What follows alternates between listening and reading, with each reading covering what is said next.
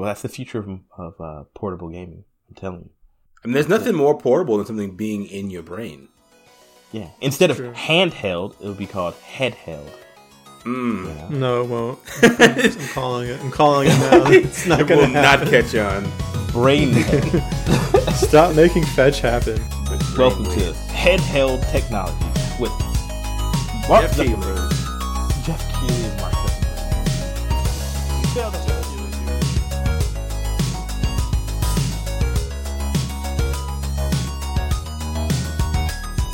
Welcome to the newest episode of Super Agile Brothers. I am your host. I can't do it. Uh, hey guys, welcome. Come on in, sit down, join join me at the fire here. Uh, this is a new episode of your favorite podcast, the Super Agile Brothers. With me, I have my two co-hosts. First, Bradston, why don't you uh, cough up a hello? Hey there, everybody. As you can see, uh, we have uh, Sir Count Dracula Glasses Stevie um, leading Yeah. us the Yeah. start starting us out strong. I appreciate it.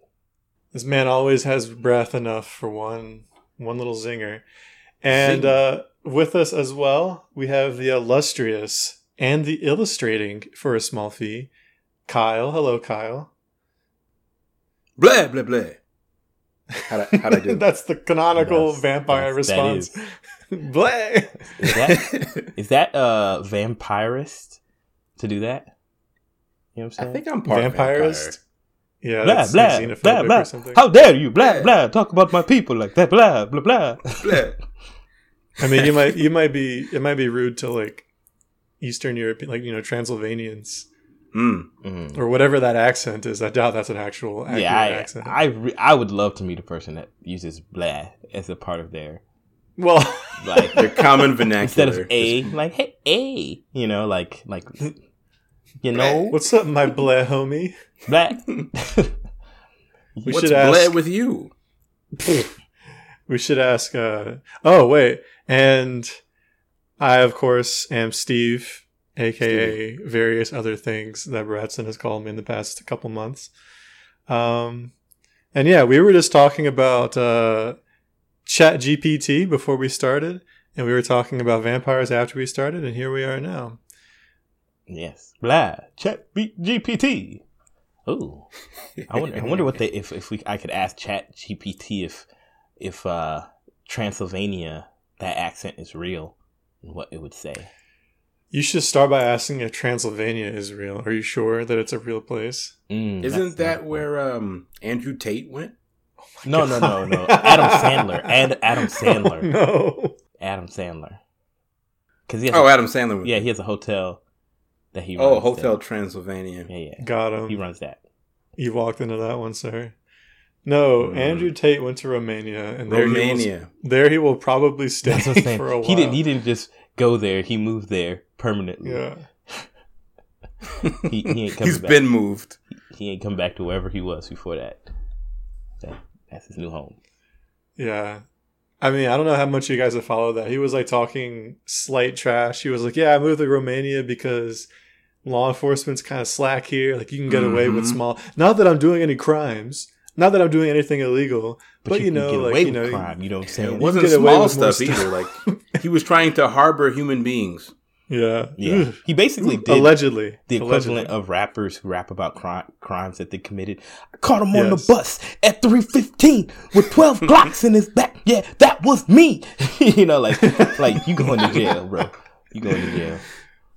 You know. You know, I think uh, I think Key and Peele did a sketch about that. Oh, They really? did. They do a Yeah. sketch on everything. So It's very good. That's right. hilarious. Speaking of nah, man, catching it's all people- metaphor.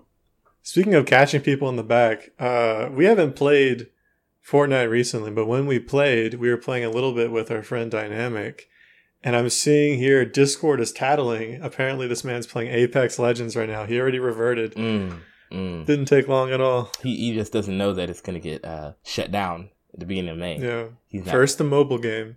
No, he's playing mobile, hundred percent. Exclusively. He's No way he's playing mobile. he's he's uh like he's like what do you call it? Emulating the mobile game he's, he was going to say he's, his- he's emulating Android on his device. You know, people mouse are and doing that. keyboard. Maybe Oh, that's for why they're sure. actually shutting it down because everybody's playing with a mouse and keyboard anyway. Yeah, I mean the people who were m- murking me in the first week were hundred percent not just playing on a mobile device. Like, I don't know. I mean, I'm sure that does happen. I don't think that's why they'll shut it down. They were saying something about the quality or the- like the I think amount it's of the content. developer, whoever they're That's a, yeah. contracting out, is probably doing a trash job. Like I've never heard of someone shutting a game down and mentioning the developer. So it, It's Calling them out. just for those who aren't So you know who to blame. are unaware. This is actually new, but I was sharing with the guys that Respawn announced that they're shutting down Apex Mobile on May 1st of this year. And as Kyle pointed out, that's not even a year. Like they haven't even Apex Mobile hasn't existed for a year, and they're shutting it down before they hit that year mark. So It was so hype when it came out too, man. Everybody was waiting for Apex Mobile because they they they had some pretty good marketing, and then it really it didn't look bad for a mobile game. for a mo- there you go. Thank you, thank you for saying that. For a mobile game, yeah, yeah. You got to qualify it. You, you have to. yeah, I I just can't imagine that's a good experience. People still play Fortnite on mobile, right? Yeah, Children. yeah. Not I on, mean, for some people, I think it's it's a it's a accessibility thing. Like I, this is the only Mhm. console computer system that I have. very true, very true. I always see a kid playing it on their iPad in church. Really? No, not in church, dude. That's such a unfriendly, Sa- you know, the- sacrilegious. Sacrilegious. I mean, Yeah. it's sac- I mean mildly sacrilegious, I guess. But like, there are some things that you could maybe argue you can get away with playing in church because it's like low energy, low attention. That is not one of them. That's a very like I mean, if it's a I would child, be talking. I, if it's I a would be child- exclaiming out loud. Yeah, it's a child. yeah. I would be exclaiming. I couldn't do that quietly. Hmm. Yeah, luckily he doesn't get too riled up. He's not that sweaty. Yeah. Uh, I think children, you know, from what I've noted about my niece and kids who might play with like iPads and stuff like that, they have an ability to be completely like in the zone and like completely quiet in a way that doesn't make sense. That's why Yeah, like chill. and I think like the next generation of children are going to have a very different experience with technology than we are. Like how they, like they're going to be, like you said, not as expressive. Like they're just, it's just happening. It's like, you know, Ready Player One. What's really happening is in the game. That's them. You know, Mm. it's, it's all internal. Nah, it's all everything's the same. Those kids are just different and weird. Everything's gonna be just like I remember it in my childhood. True. Go, go, what is it? Uh, going up, going to school uphill both ways during the snowstorm. Uh, Yeah. Yeah, Yeah. Did y'all survive a pandemic? Yeah. you Somebody, joke, you joke, but my elementary school was like biking distance from my house. I never, I was never able to do it because my mother was uh, very concerned that A good biking- mother. Yeah, I, I not that she was overly concerned. She was very concerned.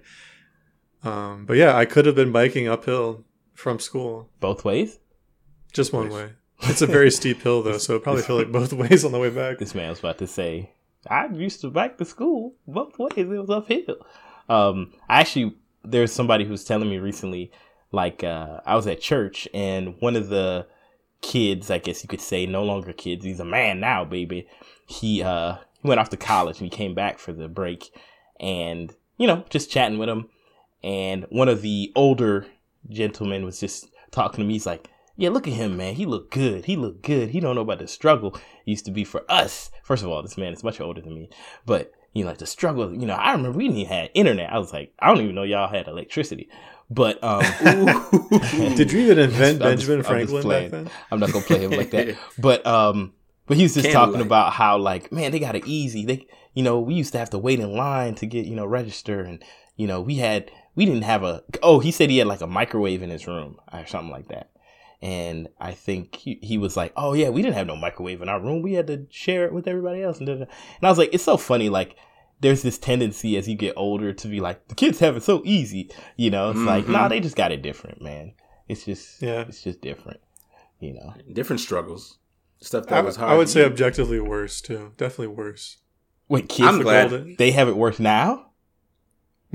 no, I'm saying things are worse. Like the, the different in a worse way. I'm just being silly. Uh-oh, you know how uh-oh. everyone's like, "Oh, back in my day, like the golden the good age. old days. Good old The days. good It's old always days. better in Yeah, the past. I remember when the people who were supposed to be picking. So anyway, um, yeah, I mean, I think it's one of those situations where we oh, water fountains. Nobody laughed. we just let you do that. I was like, I thought he was gonna take it. I was like, I'm not gonna go too far. You you can figure out what I was going with. Yeah, you said water fountains. I heard you. I heard you. Kyle. we all heard you. You know, so hey, you know, I don't know. I, I, our our children will be. They won't have to go to school. They'll have Chat GPT. Mm-hmm. You know, on their wrist or something. Uh, you know, education like, for what? You know, they'll be true. What do, what do you call that? Bi, bi bionic? No, no, no. What, what do you call a yeah. person? Cyborgs? Cyborgs. Yeah, bionic. Cyborgs. Cyborgs. Sure. Androids? Not androids. No. Cyborgs. Androids are robots that look like people. and we still do a bad job of that in in the world. Like they still look like an- dead people. It's crazy to think about because well, not crazy. I always oh, I'm introducing a new idea. It's crazy. Let me reintroduce this idea. Mm. Um, I think the common thought is that as we or the common fear is that as technology advances and things like chat gpt become more popular and more viable that you know well let's take it back a few years right? Like google or wikipedia as a research tool. Mm-hmm. you know everyone was like you got to learn how to do your own research. You got to do this and that. And yes i do think that was important but i think it's also important to learn how to use the tools that exist and learn how to survive in the world that actually we live in, not in some hypothetical world where the internet explodes and society crashes and I had to make my own car engine, you know? Like, yeah, I, there's a balance there. And if Chat GPT and tools like it become more popular, like, I do think we're gonna have, we need to teach people to think and and research and make their own stuff and find their own things, but they should also be proficient with the tools at hand. I don't think it's going to be any more damaging to how much research people do than Google is now. Mm. Like, well, people thought Google would be. That's what I'm saying. You know, like how much re- how many how much I don't know anyone. I'm not in a PhD program, right? But I imagine that at some point people are probably reading a lot fewer books and taking a, making a lot fewer MLA note cards than they expected to based on elementary school. Yeah. I mean, I, I think the reality is, even if somebody were to tell you that, say, say somebody in your professor says, I really want you all to use the old school, go to the library and use the Dewey Decimal System and Get blah, blah, blah. They'll also expect you to have a paper written in a week, right? And maybe in the past, that paper would need to be written in three weeks, you know? Mm. So it's like, you can't judge me off of, you have to give me the same standard as somebody who had that type of technology, you know? It's like, it's a job. Like, oh, we, you know, the, the, you get these interview process if you're in tech and you're a developer, they'll interview you like you don't have access to the internet on your job. And I'm like, right. okay, you're testing me to like remember things that at the end of the day aren't super relevant. Because guess what? If the internet is down, the application that I'm working on doesn't. like if the internet disappears tomorrow, the application I'm working on doesn't exist either. You know? it doesn't yeah. matter anymore. So I can't push code. Exactly. I can't communicate with my coworkers. Everything you know? is down. Yeah, like there's no Yeah. There's no situation where that's okay. Um I've done one of those couple of those code tests before and even design tests and they purposefully pull really obscure stuff that you've never needed to commit to memory. And I'd be okay with that if it was like in a way that evoked like your problem solving skills and stuff. Mm-hmm. But rarely is it. It's just more like, do you know the answer to this? And if you don't, do you know the way. Yeah, then something's wrong with you, type of thing. Cause like, give me a, give me a problem to solve, maybe that uses these obscure things, and see how close I can get, versus like a regurgitation of information I just simply don't have. Yeah, yeah, and and like it's funny because one of my most popular technical articles I've ever written is called Why I Stopped Interviewing with Companies That Require a Coding Test. And it's because people are like, yo, I am a senior eight year developer who does all this stuff and I can't get past entry level, you know, job, you know, applications because they want me to do some random test where I gotta, oh, you need to know how to, I'm a cook. I'm a cook at a restaurant. And they say, first things first, you need to know how to start a fire with just bramble and some yeah. twine. And you're like, bro, some flint. my job is to cook. like, we should do an episode about some tech industry stuff. Harken back to our early days of making fun of IBM. Mm. Mm. Slash fondly reminiscing about our very useful and excellent time at IBM. uh, but in the meantime, we have another episode planned for today. Do we? Currently we've touched progress. on it. We've t- it's happening. You're here. Uh, we've touched on it a little bit. We were talking about the uh, the mobile uh, Apex Legends experience and the how should I put this the viability of some games versus others in a portable way in a portable form factor. That's that's a better way of saying that. So, keeping that in mind, I ask you boys, mm. what are your favorite portable games or your favorite games to play portably if there are options? So, so I want to ask this first. Okay. what gonna... is the definition of Ignore portable? me. Uh, no, this is what y'all do to me when I pose questions. No, I know. I'm messing I'm. I'm being Steve. Um, definition of portable? Yeah, like what does that mean? What is a game? Um, what, what is the definition of the? well, that's easy. It's an article mm, that is, uh, that is referring to what a is, specific object. What is an that object? Is the subject of a sentence. oh, you're gonna play this with me? Okay. Object undefined. oh no. Uh, portable, portable. I would say something that has that can be played on a handheld device, preferably, but maybe even a just something that can be traveled with. Let's say that a game that can be played either while tra- in transit or less portably can be taken like transited somewhere else other than like your home to play it. So like, you know, you play a game on your laptop that's a little less portable than playing a game on your phone because you can't really at least long term you can't really use a laptop say on a train. And there's there's ins and outs right? Like oh on a train you can't be blasting music whereas uh, so you would need headphones or something like that. So and the, it's infinitely more portable than your desktop pc right yeah. Maybe you could say uh, the game is portable is more portable based on how much you can um gosh what's the word i'm looking for?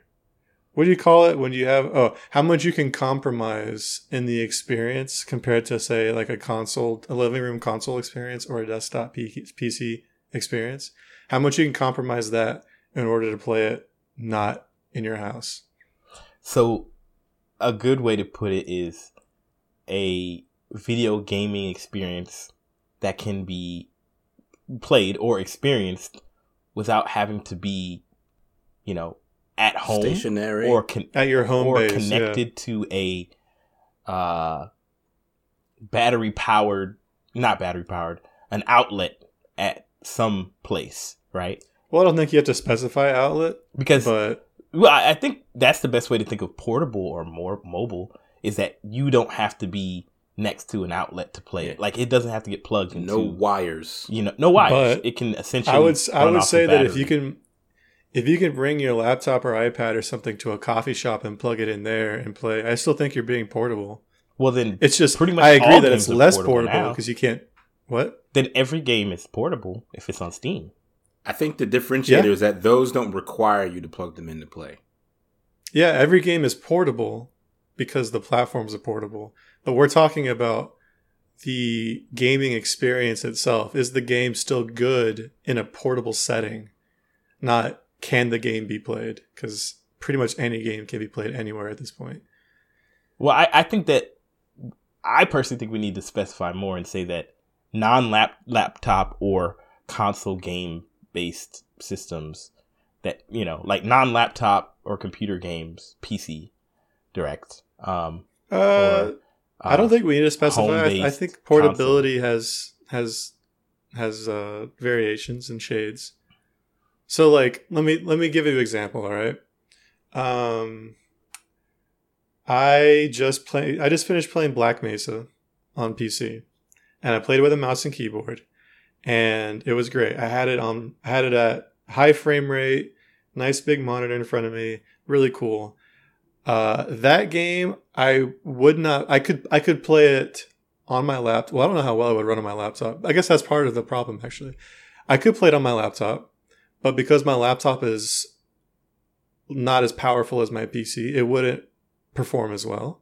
Because my laptop is the small the screen is smaller than my monitor, it wouldn't look as good. Because I'd be playing with a touchpad or like, you know, at best a plug-in mouse, it wouldn't control as well. Like you said, it's like the game wouldn't be as fun. And every game has to go through those compromises, but some games would still be okay. Like there are other games I would play like that because those compromises don't mean as much. So it's more portable. For right? me, I think like the connotation usually when somebody is talking about, and maybe this is on the console side, but portability is usually like synonymous, or a portable gaming experience is usually synonymous with like handheld. You know, so I think a laptop would fall out of that, and I think that's also the reason why like a, a Steam Deck was made, even though laptops do exist, is because there's still that gap between a laptop, which you know is portable but isn't a handheld experience like a Steam Deck is. I fully agree, except I would just say that the handheld experience is a better it's like it's just more portable than something like a laptop.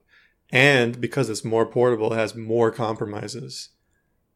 Or I mean, with the Steam Deck, maybe it has fewer compromises. The Steam Deck might be more powerful than my laptop, so it, might, it be. might, be. better to play on a Steam Deck. They're so, pretty beefy. So can, from what can I we hear. specify this conversation? Because to me, like th- th- this is where I mean, I'm open opening Pandora's box, but to me, this conversation becomes somewhat moot because I'm like, hey, if I have a portable generator and I have, you know, a TV with me, then everything's portable. You know, I can go glamping and I can play my yeah, PS5. But those those are compromises. That's, that's what I'm saying. I mean, there's there's everything is shades.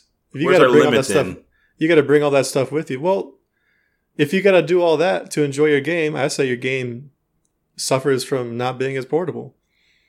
I mean, to you, but if I have a a giant, you know, H3 Hummer that's decked out by Xzibit, everything. You know what I'm saying? Like I heard you like generators. You know, I heard okay. you like generators. generators. Okay, let's say this whatever let's let's say what are the games that you think perform or as what are the games that you think are either as fun or even more fun in their not portable setting, you know, playing on your console, playing on your computer, compared to a portable setting, whatever that means to you. So if that means on a handheld, if that means in a laptop, like what are the games that you think squeeze into a more compromising portable position best?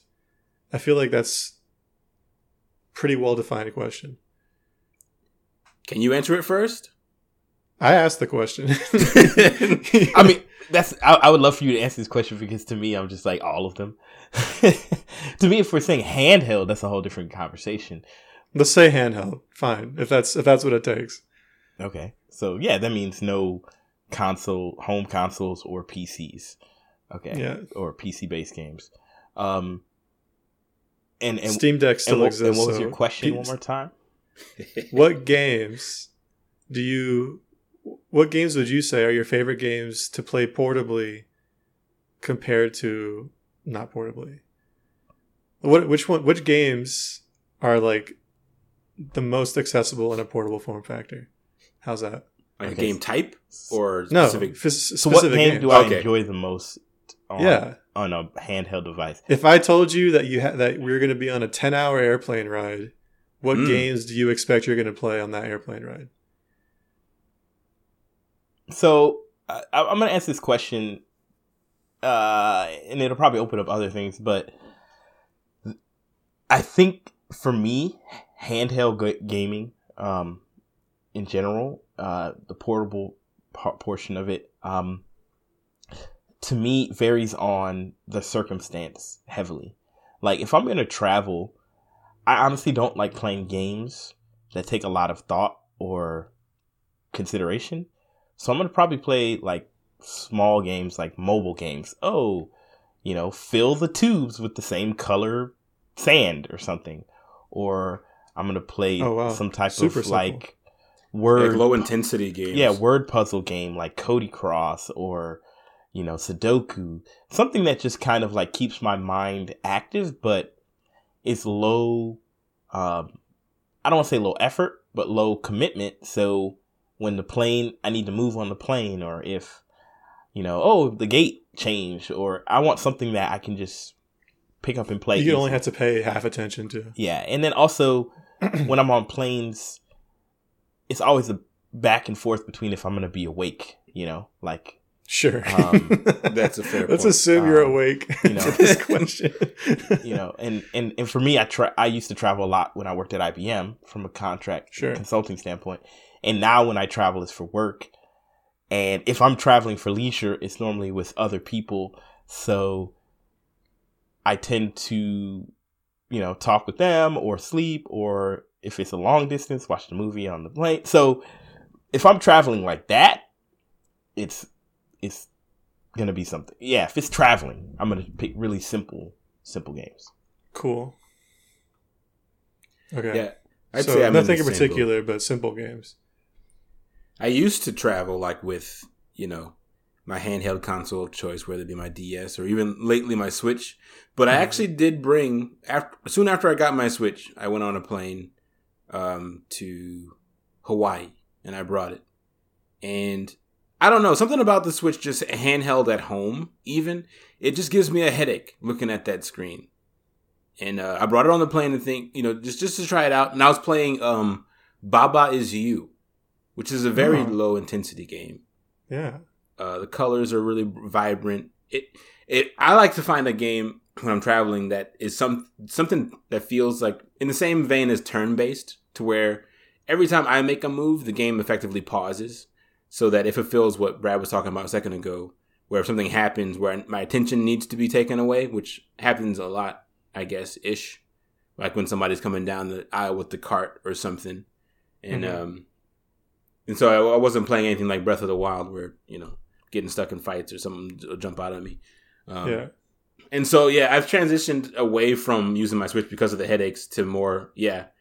I'll I got to this habit to where when I know a trip is coming up, I'll delete a bunch of apps off my phone and go to the app store and download like half a dozen random apps and not not open them past the menu mm-hmm. until I get and you just ex- you just explore them on the plane. Yeah, it's pretty fun. Come what may.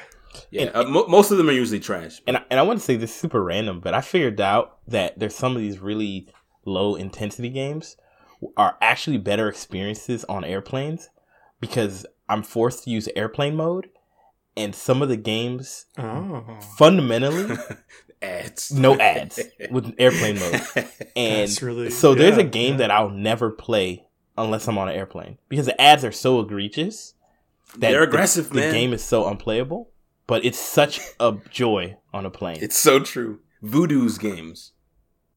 Cause some of their some Who? of their games are they kind of scratch the same itch as like uh, Mario Party mini games. So you can get a good okay. like ten minutes of fun out of them on a plane, where it'd be stretched to over an hour because you have to wait between ads at home. So, uh, not to not to mess up your vibe and you know your your game schedule, but if games, if the things that you're doing on your phone are like untenable because of the ads, might I suggest installing AdGuard? Uh, especially if you have an Android phone. I doubt that it works for iPhones, of course, but huge.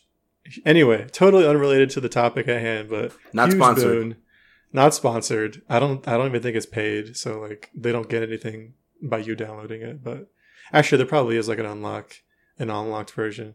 But uh, I do a lot of Duolingo with my wife, and she's always complaining about the ads, and I just forgot they had ads because AdGuard.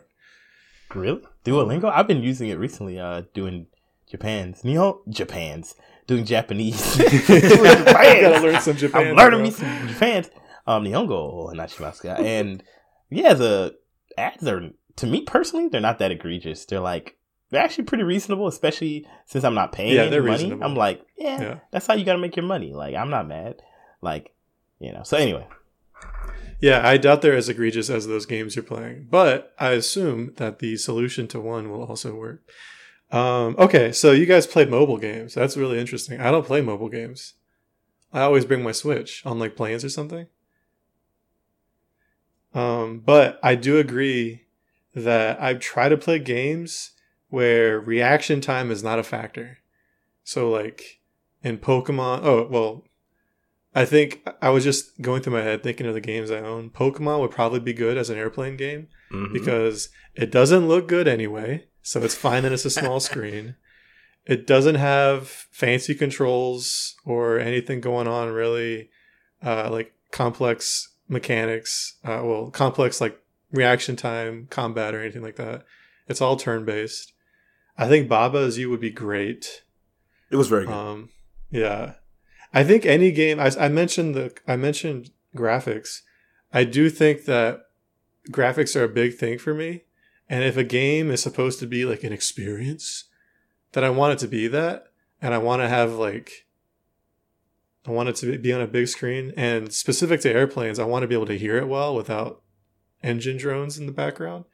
But there are some games that I have that you know, they have charming graphics. I don't think they look bad, except Pokemon. But uh, I also wouldn't care that much if they were shrunk down on a small screen, or maybe if I couldn't hear the music so good.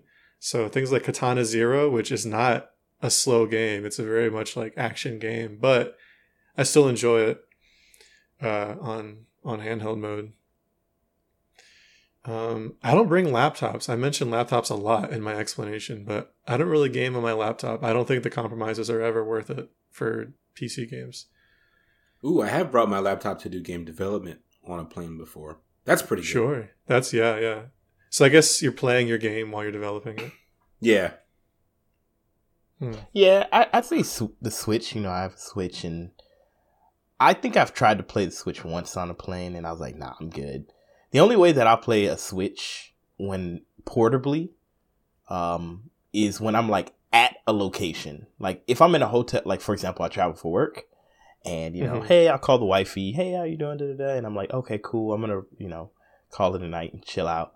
Then I'll pull out my Switch and play like some Stardew or something like that.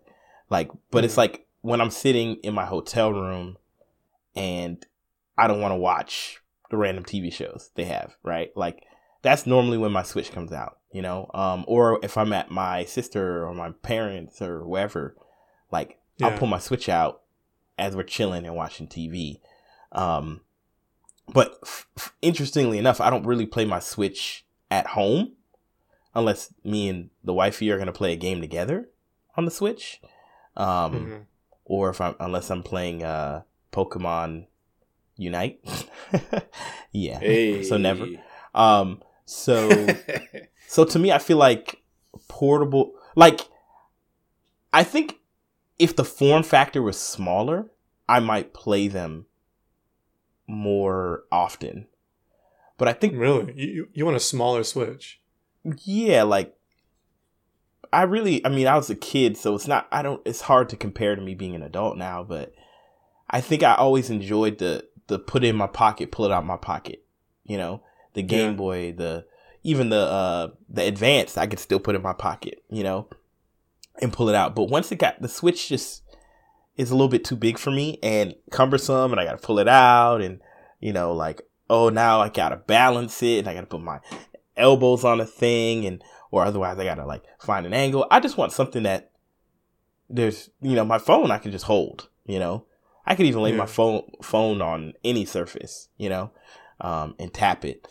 But uh, yeah, I, I just feel like when I play my Switch, and if I had a Steam Deck, you know, I've I've held it before. It would have to be in a very like I have to get comfortable, sit down, and be ready. You know, so yeah. it's about as cumbersome as a laptop in a lot of ways. What's the Switch or the Steam Deck? I would say both. Just like I guess those uh-huh. the bigger handhelds.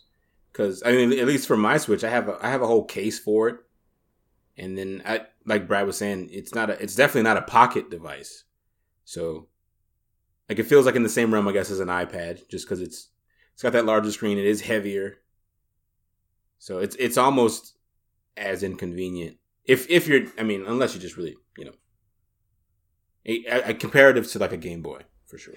That's a good point. I'm thinking about it, and like every time I play my Switch, I have to settle somewhere. Like I'll play it on the airplane, but you know, there's the whole process. I unpack, I open my bag, I pull out the case, I open the case, find a place to put the case, you know, in my lap or, uh, you know, off to the side somewhere where it's not going to like fall off a chair and get lost. Um, plug in my, pull out my earbuds, plug them in so I can hear what I'm doing. Um, yeah, it's a whole thing. And I can't just slip it in my pocket when it's time to board or something. I have to like pack it all up and put it back in my bag. Yeah, and, and, you know, just you just reminded me of something. I I didn't think about this, but I think this is innate to even how I process portable gaming or, um, you know, handheld gaming. Is that I you, you kind of mentioned that idea of like, hey, um, if you're doing a portable experience, like say I did bring my, you know, uh, my PS5 out into the wilderness to go glamping, right? Um, there'd be a compromised experience, right? In some capacity, right? Uh, yeah. Maybe I can't bring an 85 inch. I don't have an 85 inch TV, but I can't bring a big sure old TV. You know, have to be smaller. Imagine, imagine playing a Switch game on an 85 inch TV in the wilderness. You can like see, you can see every pixel from across the, the tearing. room. It would look. I mean, I mean, it would be terrible. Going, you know, PS5 or whatever. But the thing yeah, yeah, that the Switch you. brings to the table is, though it's not the fidelity of a PS5, it still brings some pretty decent graphics in a handheld capacity, similar with the Steam Deck, probably to the next level, right? Depending um, on the um, game, yeah. But I think what's interesting about that is that these systems are not ruggedized, and and like true, like yeah, I fragile. felt super comfortable bringing my Game Boy Advance everywhere. Like it didn't matter what was happening. You know, I could be on a roller coaster. Well, I didn't put it in my pocket in a roller coaster, but I would feel comfortable even there. You know, I felt, you know, oh, we're going to the water park. Let me throw it in the bag. You know, like I felt really good about how and where and when and why I would operate with it, you know, because it was con- some semi ruggedized, semi, you know, not waterproof. Yeah. Um, these systems just feel fragile. Like I think about, it, I'm like, oh my goodness, I don't want to drop my Switch ever, you know, ever ever. Like yeah, and yeah, that's and I was saying earlier, like I had to put it in the case and take it out of the case every time I handle it because I can't just put it. it in the bag. Yeah. Yeah, I feel like that's to me like even my PSP. I had a PSP. I liked it a lot. I think it was more ruggedized than the Switch, but it was like the the furthest I felt comfortable going, taking it everywhere. Like mm-hmm. it was small enough form factor that I and I had a little case that was real simple I could put it in my pocket. It would be a giant bulge, but I could pull it out anywhere and I felt pretty comfortable. But at the same time, I always feared dropping it. But yeah, nowadays I'm like, I'm definitely not bringing my Switch anywhere where there's any fear. And, and the yeah. issue of durability has kind of plagued even the phones too. Because I remember we used to make the jokes about Nokia's, and like there was a what was it the N-Gage or something. There was a phone that was trying to be a, a oh, handheld oh, yeah. console. Yeah, N-Gage, yeah, I remember that. Even that thing was more durable. Like, yeah, you could throw those things, drop them, get them wet, and and yeah, like even if you're doing, I mean, we have nicer screens now, sure, on the iPhones and the Androids, but at what cost? I think phones are pretty rugged. I think, especially if you put a pretty basic case yeah, on it. I think there's iPhone always cracks immediately. Oh, really? Really? Yes. It, it hadn't happened till recently. I feel like I feel like maybe I'm getting less careful. I don't know. Yeah, you're becoming clumsier with age. Hey, leave me alone. Yeah, I don't. I don't think I've cracked maybe. a phone since. Who who knows? Once I once I started getting OtterBoxes, like oh, okay, I don't have an OtterBox. Yeah, OtterBoxes are like the best thing ever. Like every phone I get, the first time I buy it, I always buy my phone full out. You know, straight mm-hmm. cash, and then I straight buy an cash. OtterBox same time and then basically I keep the same phone for like three, four years, five years, um, or until it like literally dies. Um, mm-hmm. but yeah, so I, you know, but I feel like phones are, like you said, Steve, are closer to the ruggedized because you have an option, but you don't get a ruggedized switch, really, can you? Yeah, I, I mean, gonna, so in the same uh, way, you can ahead, get like a protective ahead. case. Yeah, although the case would probably interfere with putting the Joy Cons on and off. Yeah, which is what I was about to say. So I I have two pairs of Joy-Con. One is the pair that came with my Switch, and one is a pair that I got from IBM. a I don't know why IBM keeps coming up in this episode. Destin got um, some smoke with IBM, but I got some like it got some inner. You know, they have the, they have their uh, their employee point system, and I had some points, and I spent it on their store, and I got some Joy Cons. So the issue is when you put the Joy Cons on the on the Switch, they have like a little plastic thing that clicks into place and keeps them from flying off again. Both of the old Joy Cons, the the ones that came with the system, the the OGs, uh, that switch is broken, and so or that little indic- that little plastic bit has either worn off or broken off Ooh. with time. And so my Joy Cons with very little force will come off the switch. So I feel like I can't put them anywhere because, like in a bag, because whatever pressure moving around in the bag would make them come off, um, which might not be the end of the world, but in some situations might be really bad. On the same token, I don't want to use my new Joy Cons and put them in the bag with a Switch because I'm afraid that the stresses and forces will cause those little plastic nubs to wear down faster. They'll meet the same fate. They'll meet the same fate. So I'm like, what can I do? Um, some I was going to say this earlier. Some might argue that the answer to your problem, Bradston, is uh, the Switch Lite, which is a one-piece unit. It's for kids. It's more rugged. Um, I will not argue that because I think the Switch Lite is stupid. Um, but but it does meet that one criteria of being a little more rugged. It is. It's more durable. It feels like it feels more like a Game Boy Advance. Yeah. And that's both in that it feels cheaper and it is lighter. Yeah. Um, but there's, yeah, my, there's uh, significant. Com- speaking of compromises, that that comes with significant compromises. I don't think anyone. If I could that. fold my Switch in half, like one of those new folding. Oh, you can. yes, you can. You can fold pretty much anything. You can fold people in half. Ask you, you can fold it. Ask Yujiro Hanma. He's all about that. But what I would say is like, if I could fold my Switch in half, like, so I could close the screen on the screen, you know, like a, you've seen those phones, right? The yeah, Flex. Yeah, like the 3DS did that. Samsung phones. Yeah, the 3DS, similar. I feel like I'd feel so much more comfortable with it. Just knowing that, okay, cool, the screen is protected. And then you mentioned, Steve, the controllers, which is a whole nother delicate process of I don't want to be smashing the nubs and then all of a sudden cause some, drift or drift and dust drift, in, you know what I'm saying? So yeah. you have this, you know, it's it's just too yeah. much work sometimes. So yeah, I'll always bring it with me when I travel, but yeah, I'm always probably gonna play my my phone if I'm gonna play a game. Okay. You know. Okay. Personally, I can't abide a phone phone games. I mean, you don't have an. I iPhone. probably let me rephrase that. I probably could get it. I probably could learn to enjoy, you know, some Sudoku or something, or some filling tubes with sand games.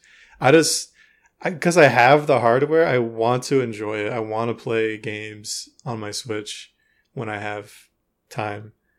Um, but as I just admitted, at least part of that is just because I have it and there's some compulsion there to to use it to fulfill. Mm. Yeah. All right, so we talked about we talked about portability and the, like the in the the sense of like compromises to uh to the gaming experience. But there was something else that I think is really important that makes a game more portable. And that is like the way that games are designed with session length in mind. Mm. You know what I mean? Mm-hmm. So like Nintendo did this did this pretty well at the beginning of the Switch's life cycle uh, life cycle, where a lot of the games that came out felt like they could probably be played easily in small chunks. And like you just you don't even have to pause the game. You can just put it in standby and carefully, you know, well, I'll say put it in your pocket for the sake of argument, but we know that's not what's happening. Whereas other games are maybe less uh, amenable to that and demand more attention for longer periods of time. Do you guys have any examples or anything in mind that meets that? Yeah, I, I definitely think that's a cornerstone of like handheld games. To be yeah, to be digestible in those chunks. I think that's why mobile games usually do so well too, is because most of them have Yeah. a very quick uh, gameplay loop that you can pick up really quick. Uh, I haven't actually played. So when you say Switch games that later Switch games that haven't really uh, adhered to that standard, which ones are you referring to? Um, I didn't say that. I said that the. I guess I implied that. I'm sorry. Um, I don't know if I can think of any games that are like, oh, I could never play this mobile. I just know that they were that there were a lot of games that felt good at the Mm. beginning. Um, not that there aren't games that feel good now. Okay. I just I just stopped paying attention at some point. Is what is what I meant to communicate. Interestingly enough, like to me, I feel like the mobile game, like let's take the Switch. The games that work well on the Switch are one. I think it's because of there's some technical limitations, right? So the game itself ha- can't be as involved as a PS5 game. So I think the commitment level to any particular experience on the Switch seems to be a little bit lower than what I would experience on a PS5 or Xbox. By necessity. just by necessity. And Okay. and I think that's actually why I really liked my 3DS back in the day because I felt like the games just simply had to be more simple.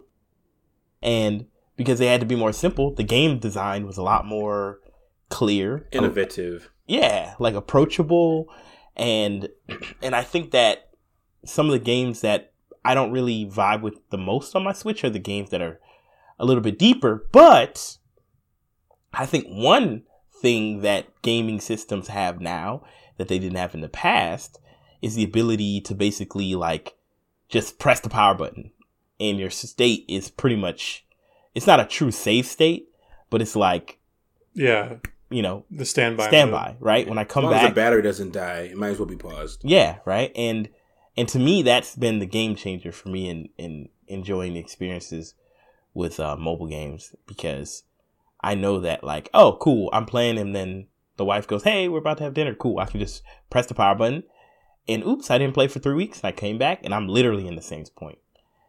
you Yeah. know? Yeah. I mean, I'll, I that is important. That is important. um, I feel like that's pretty common these days. Obviously, phones have had that for a long time, but I mean, didn't Game Boys allow that for at least the last two? No, Like, haven't 3DSs allowed that? Uh, a 3DSs did, yeah. three You could- yeah, you could. But once, don't- but The if- original DS did too. yeah, Huh? the problem the problem with those was that like if your power died, Yeah, the Like- battery life wasn't didn't really Oh, You the battery make life it didn't- worth it wasn't yeah. as reliable Okay. like a switch my switch has died but like oh i can't turn it on but i wasn't concerned about my game like it still preserves the state you know Which is- Yeah, even when it dies, that's yeah, true. yeah. Wait, does it? I don't think so. oh it sure does I, my It switch dies all the time Mine too. I usually it dies, and then when you turn it on, when you charge it and boot it and open the game, it's still right where you left it. Mhm. Yep. Mario Kart is always because Mario Kart's usually the last game I play where I just power it down, put it in standby, and then forget and unplug it like a week later. Yeah. And then I turn it back on to play Mario Kart, and it's still in that same menu where I was about to pick another Grand Prix. yeah I don't believe you. Like I, I don't Try know what to say. I, I never had that. Every time the my switch turns off, it's as if I closed the game out. Uh, yeah, I mean, I, I, I 100% can confirm that this is also true because I don't play my Switch very often, and there are literally months where I don't have it plugged in, and it'll be Yeah. just dead. Like, just straight up, I press Yeah. the button, the little symbol comes up it's dead or doesn't do Yeah. anything. And then I come back, and I play a lot of strategy games, and sometimes I stop in the middle of a fight, and I'm like, Ooh, oh, so you would definitely know. you know? so I come back in, and I'm in the middle of a, you know, of a battle. You're still in the middle of a battle. Mhm, Yeah. I mean, I assume there's this point where the battery might die to a point where like your bat is dead dead. But I I wonder how long that would take. That's a that's a whole nother question. Like You know, I don't even know if I've ever tested this. I think I just assumed that what I'm describing is the correct is the actual behavior, but maybe it's not. Maybe I was just always very careful and closed my games out when I wasn't playing. Yeah, I pretty much never close my games that. ever. I'm gonna. I gotta test it. Where's my Switch? He's gonna do it now, live on. No, I don't know how you, would have to drain the battery. Could you even drain it? I would. Yeah, I'll have to, but I'll have to purposefully let it drain. Yeah, just start a game, put it in the middle of a session, any any moment in the game, then turn the power off and just let it die. It'll be fine. Open an arena. now I think a network game, you're done. But yeah, but kill. Uh, well, I meant to kill no, the battery, but then you wouldn't be game. able to. You'd have to jump out right, right as your battery died to a different game, or I guess to a solo match. All right, I'll I'll test this out and I'll get back to everybody on our findings. Uh, that's I mean, hey, if that's what's going on, then the Switch is a better performer than I thought it was because I just assumed that if your battery died, you were donezo. No, they they're very graceful for this. Nintendo, man, they they got that they got the handheld game on lock. Yeah, I don't even know how they're doing that. They would have to be saving like the RAM, like basically hibernate. That's what that is. Is hibernating. Mm-hmm. But that would imply that they have storage on hand to to like save the RAM state. But the game the the Switch is famously short on storage. Well, my my assumption is that whenever the battery is low, it's not actually low. It's like like the true battery gauge is like 120% to 20%. And then once it hits 20%, it goes into like what do you call it? Battery performance mode or whatever. Yeah, and it just shuts saver. down all networking, and all import other things other than just completely keeping the state it as it is. Yeah, but I mean, if you're seeing a boot menu, they're either lying or it's booting from a cold boot. I don't even know what a boot menu looks like other than the if you see the Nintendo symbol when you when you push the power button, that's well. That's the thing. That when it's when dead, the, when the battery dies, you don't go to like you don't see it like the first time you turn it on. It just comes to that screen where it says press a button, and you press tap a button three times to start your experience. Yeah. Like after it's plugged in for like five minutes. Yeah. Huh. That's what I'm saying. I don't know what it would like. I assume if it literally right. died. I'll look into this. I'm gonna look into this. Uh, okay, I, I we're totally off track. Um, we're, ta- we're talking about about game mechanics that lend themselves to portability. We were talking about interruptions, right? Was there anything else that you guys think are taking? Maybe a specific game that you've found that takes interruptions well. Hmm. See, I feel like I just have a very different experience than when I was a kid versus now. Like, sure. When I was a kid, I was playing Pokemon and I was playing Advanced Wars and I was playing, you know, Aladdin and stuff like that. And for example, Aladdin wasn't very forgiving. Like, if you died, you no. start all the way over. But I would play them for 30 minutes to an hour at a time. And it was low commitment, but like high skill. Pokemon, I just saved you know, save so save points for pretty much everywhere, right? Yeah. Um and then like any other game, Advanced Wars, the sessions were like 15 to 20 minutes unless you were in a like maybe 5 to 10 unless you were in a really intense battle. So to me I just feel like we were talking before, any mechanic that's digestible like I think like I don't know. I don't I don't know if there's a particular mechanic that's best for for mobile. I mean, uh, for mobile. I think that I think there are. I think I think that you know you mentioned Advanced Wars. I don't really know what the gameplay in that game looks like actually, but you know if there's some sort of uh, it's a tactical. The way I th- the way I think of it is like you know when I was a kid, my mom would come in and be like, "Get off the game," and I'd be like, "Mom, let me get to a stopping point." And usually you know, that's an emergency. So a stopping point becomes the first chance I get to save, right? So she doesn't kick me off. But, you know, in an ideal scenario, a stopping point, like, all right, let me stop playing and like focus on something else. Like I'm, I'm satisfied with my play session. A stopping point would be, you know, after I finish some goal or there's like a, the pacing changes, there's like a lull in the, and, you know, maybe if if there was like a high stakes scenario, maybe when that scenario ends in the story, right? Like something that feels good, like the end of an episode, mm-hmm. some games, I feel like that, that happens a lot. Like, there's not really a point where it would feel bad to stop playing. You're just like, oh, I just, you know, I'll just save now and quit. No big deal. Yeah. Or or I won't save. I'll just put it in standby mode and quit and come back later, regardless. Yeah, I definitely um, agree with.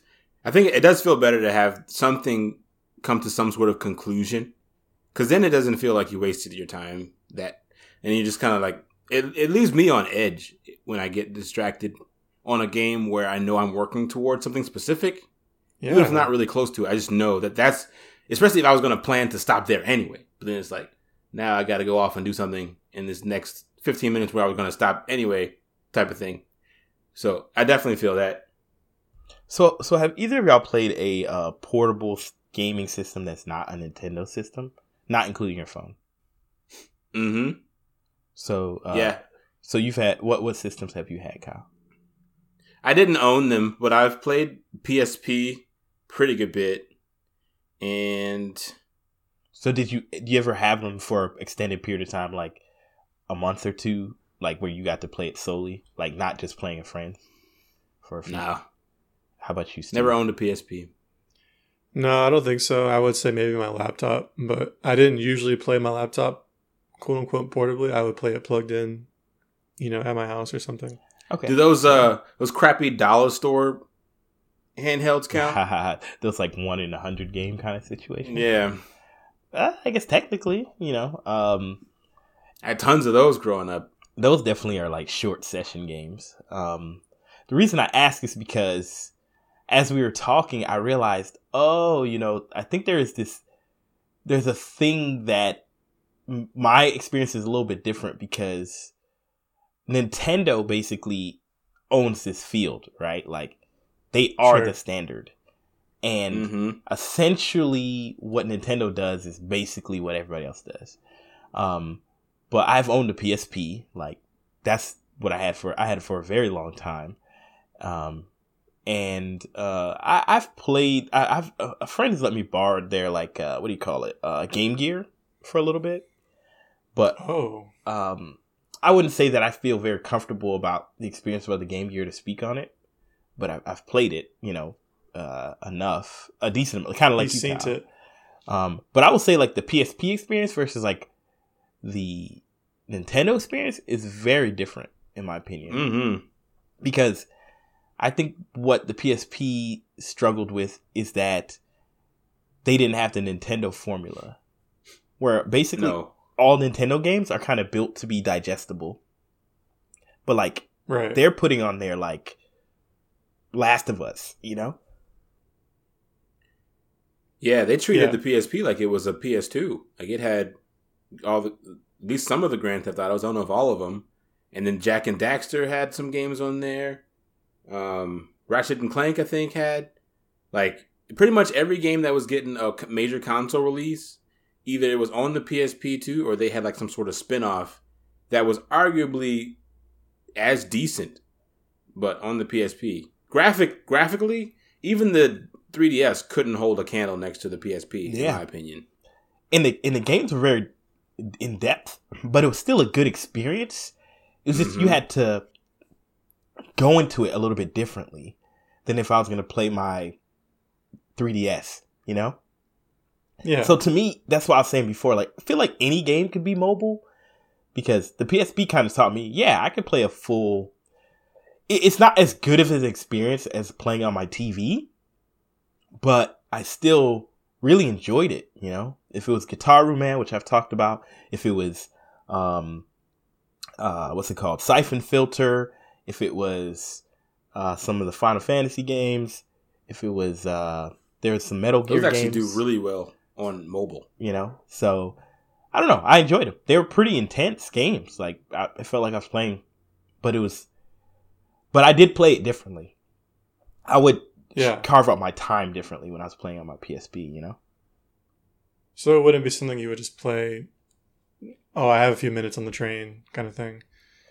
Uh, maybe, maybe with some games like uh, Loco sure. Roco or Patapon. Oh yeah, but I see Gitaroo Man, or or if I was playing like uh, I had uh, what's the game where you crash cars into each other and then they like uh, flat uh, out? Twisted metal? Burnout? burnout. I played burnout. So some of the games really worked with that. But if i was going to play like siphon filter or metal gear or this other game that was like this tank game i'd probably set out time. So it was just different you know? Because the switch games i just feel like they're all like that. They're all like Loco Roco and patapon to me. But like yeah. there's just a different catalog you know? And the PSP was really good about stand standby mode too. You could keep that thing on standby forever with, even with those graphically intense games. It was a, it was an impressive handheld, yeah. man. It was too impressive. That it was it was too ahead of its time. It really was. How much did those things cost? Ooh, I don't know. I mean, I probably mm-hmm. my PSP originally I bought it in high school, working at a amusement park, so it probably was two hundred dollars. Because it took me a while to, that's not bad. save up the money.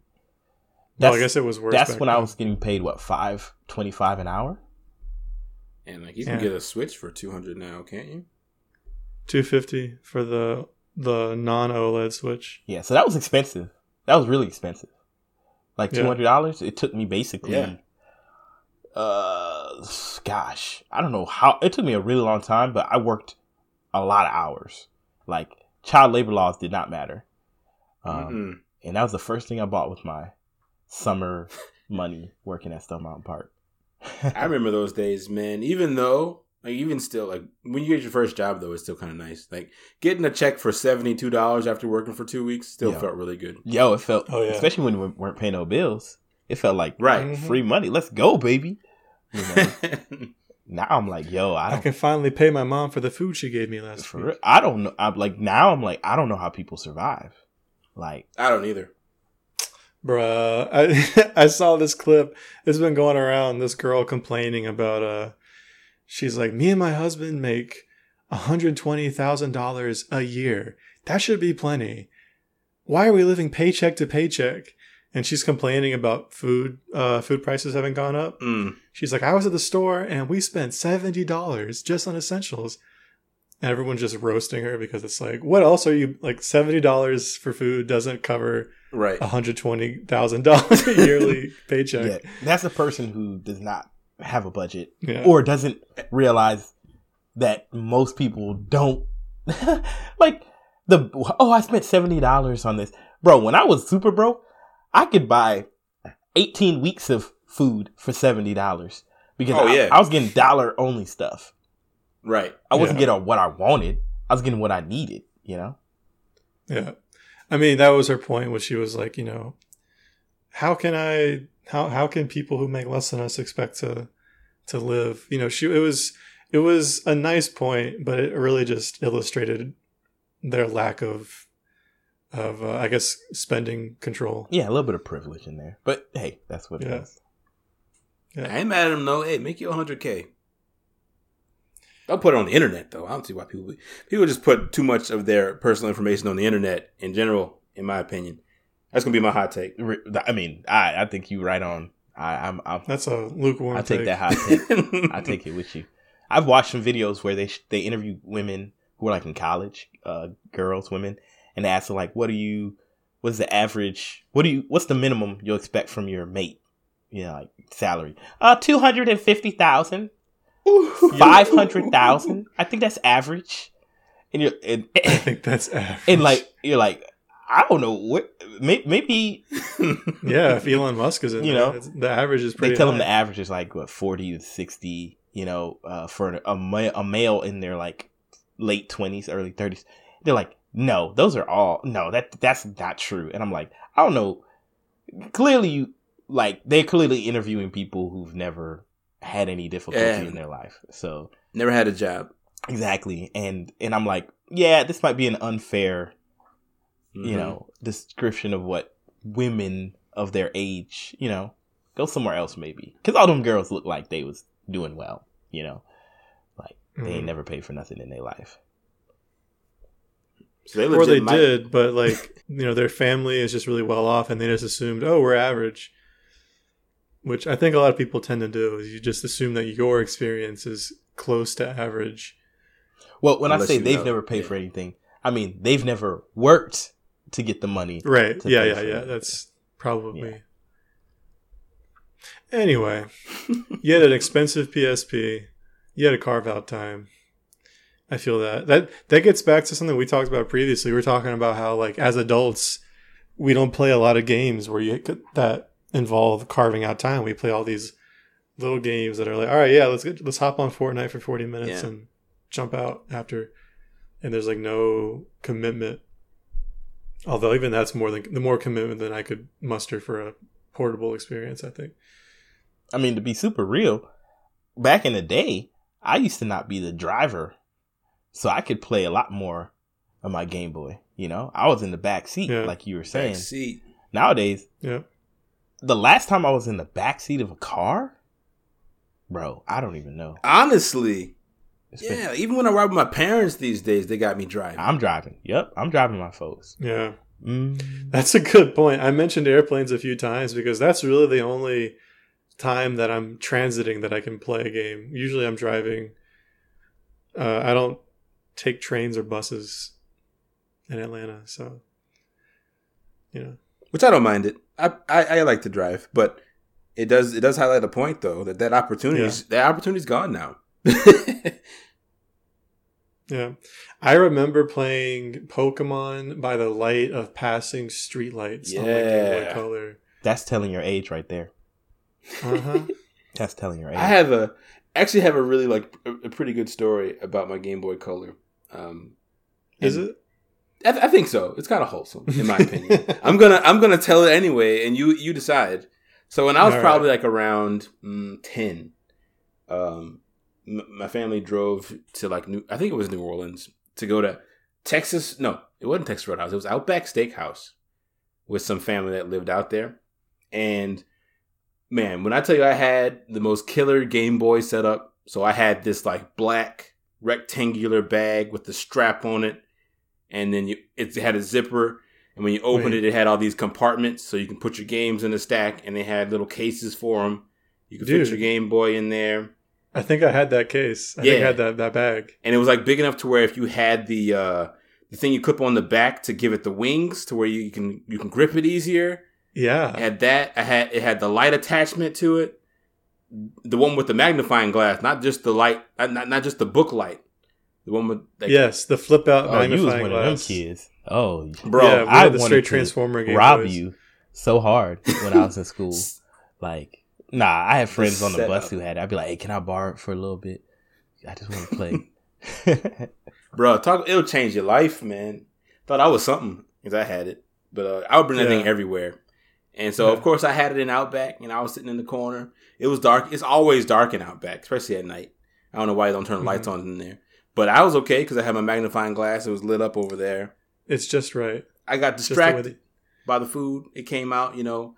I probably got me a you know a little burger or something with the fries, and uh, we go to head out and we heading down the road, and um, just chatting with my parents, and I realized something. Like, hey, wait a minute! This whole time I haven't been enjoying myself in the land of Pokemon.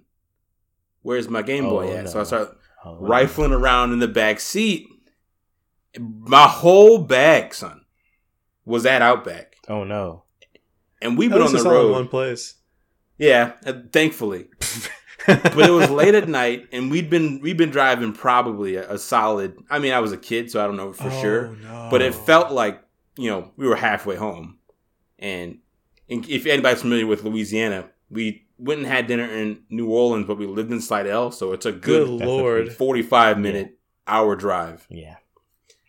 And I told my parents, they were like, "You sure you don't have it? Where is it? Check." We would turn on all the lights in the car, you know, while we were on the interstate being super dangerous. And I was like, "I don't, mm-hmm. I don't see it." And I was content. I feel like I was, I was keeping my composure, you know, in the moment. Like, you know, we'll get it next time, and I'll figure it out.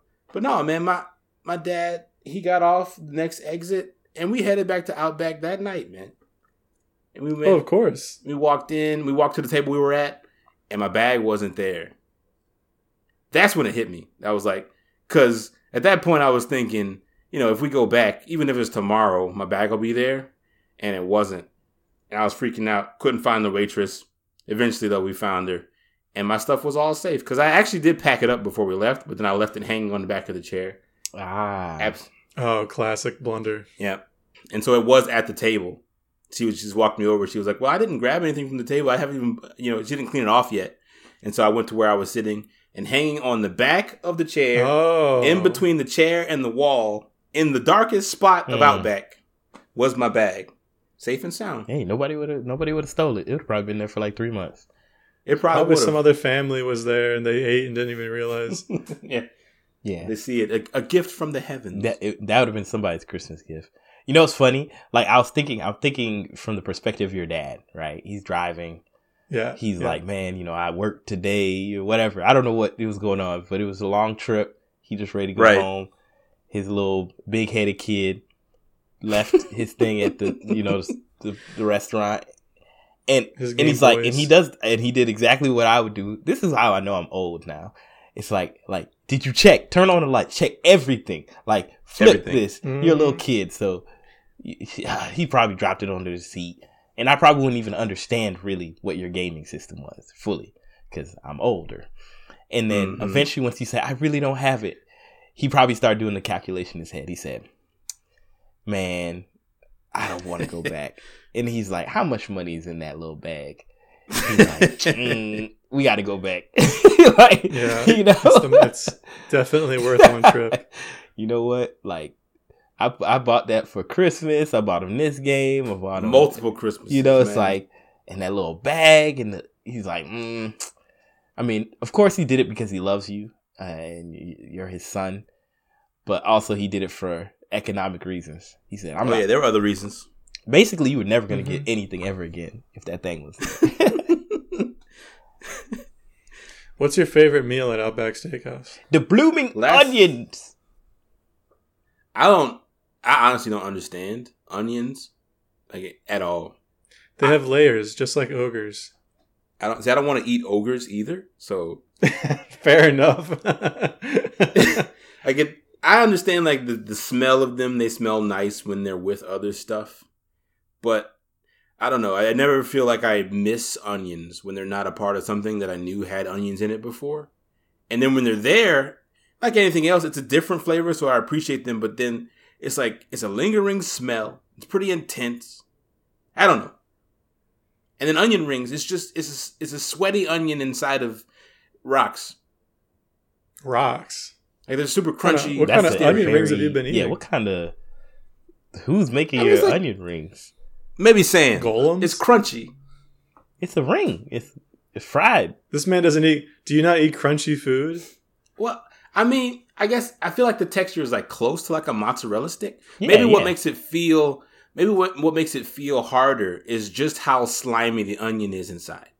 I, can, I, can I will feel say the biggest downfall of onion rings is that you have to really cleanly cut Mhm. the onion with your teeth, or you're going to pull the whole thing out and burn your chin. burn your chin. That sounds very personal and real. Am I wrong? Do you not burn your chin if a I hot onion slice falls across it? I don't Probably. think I've. I, I don't know if I've ever experienced that, but that sounds very honest. You've never had hot onion chin before? Girl. Uh, so but- you don't yeah. like the blooming onion, Kyle? What do you like?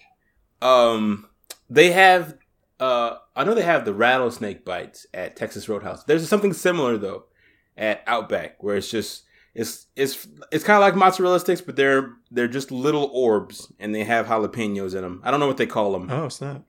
Those are really fire. Oh, the jalapeno poppers. Yeah, that's probably it. Those are really good. But that's I guess an I- appetizer. I, I don't know if that's the actual name, but I think that's the name I've heard. That's that's what everyone knows them as, probably. Yeah, that's the layman term for the dish. The layman term.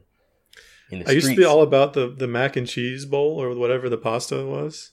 Ah. Um, and then I got older and I got in my head like, oh, these ribs are fire. So I would get the ribs and a loaded baked potato. That was the one meal I always got growing up at Outback Steakhouse. their loaded baked potatoes are good. And their loaded mashed They're potatoes. so good, dude. I've never had a better baked potato. Well, let me rephrase that. I've probably had better potatoes, but the specific way that they cook the potato so that the outside is salt encrusted. Yeah.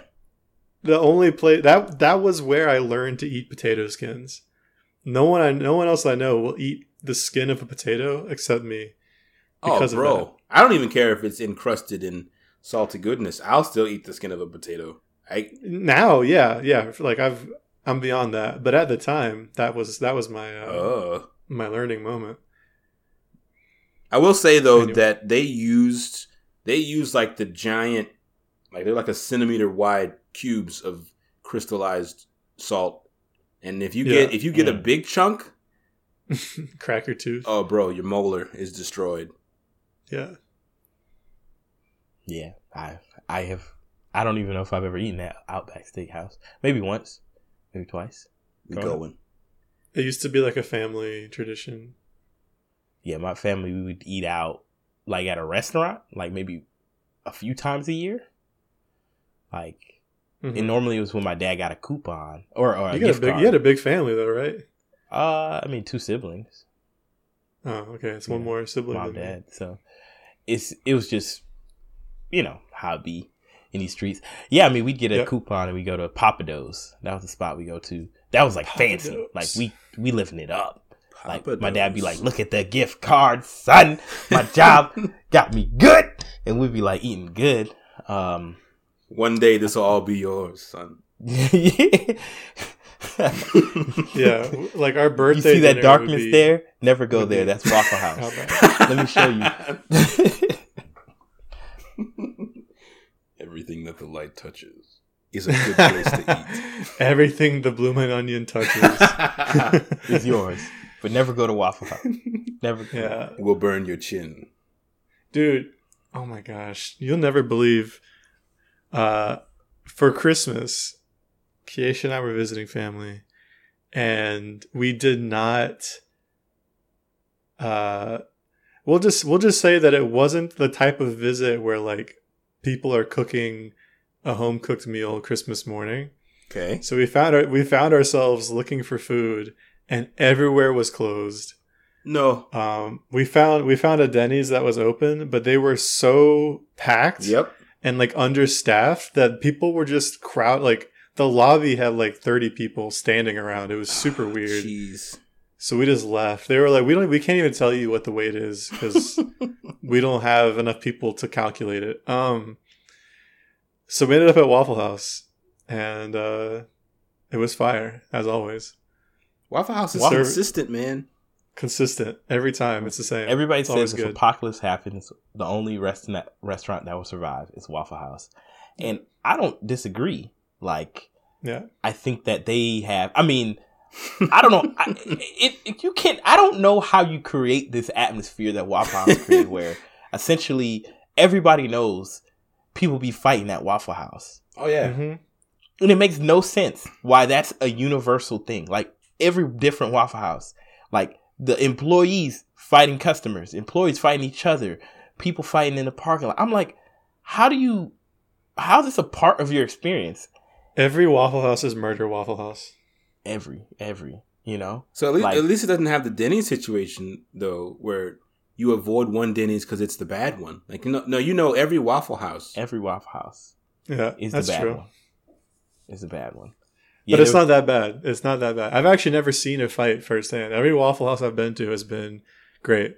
Me, me and Marcus had an experience. There's a Mm. Waffle yeah. House over near Georgia Tech, Uh huh. and it happened to be right next to a gentleman's club. Oh nice. Yeah, I remember that And- Waffle House. Uh, we went there late at night. We ended up not eating there because it was so wild in there. There was a lot of interesting characters. That's the best way I'm gonna put it.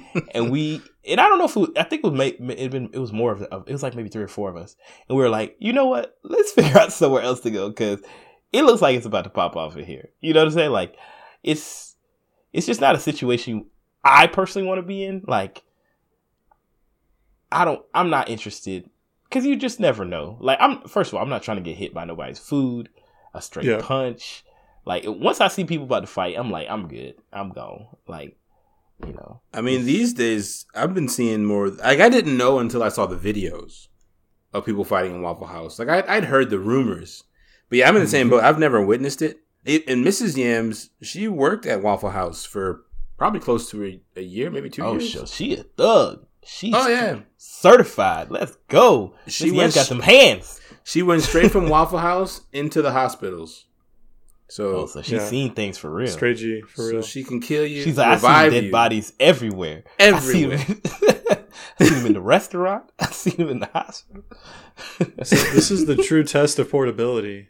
How many games can you play in at a Waffle House with chairs being thrown over your head and bacon grease collecting on the corner of the table? R- real talk, real talk. Like when I was growing up, like I could bring my Game Boy pretty much most places like it was yeah. like my, you know, my prized possession. So it was close to my heart. But there'd be times where like my folks would be like, "You can't bring that." Like they're mm-hmm. they're like, "You're not bringing that with us because we're not willing to let you lose this." mm. You know, like we're and just trust we're you're never getting another one. Like we are not buying you another one.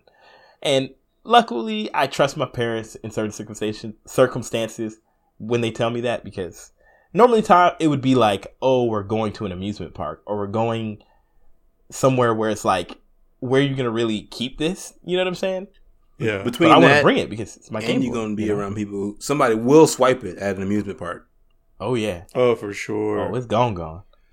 It's gone, gone. When I was in high school, somebody stole my TI eighty nine out of my out of my locker. Out of my locker. I put in my locker. How'd they get in your locker? Check, check this out. I put it in my locker.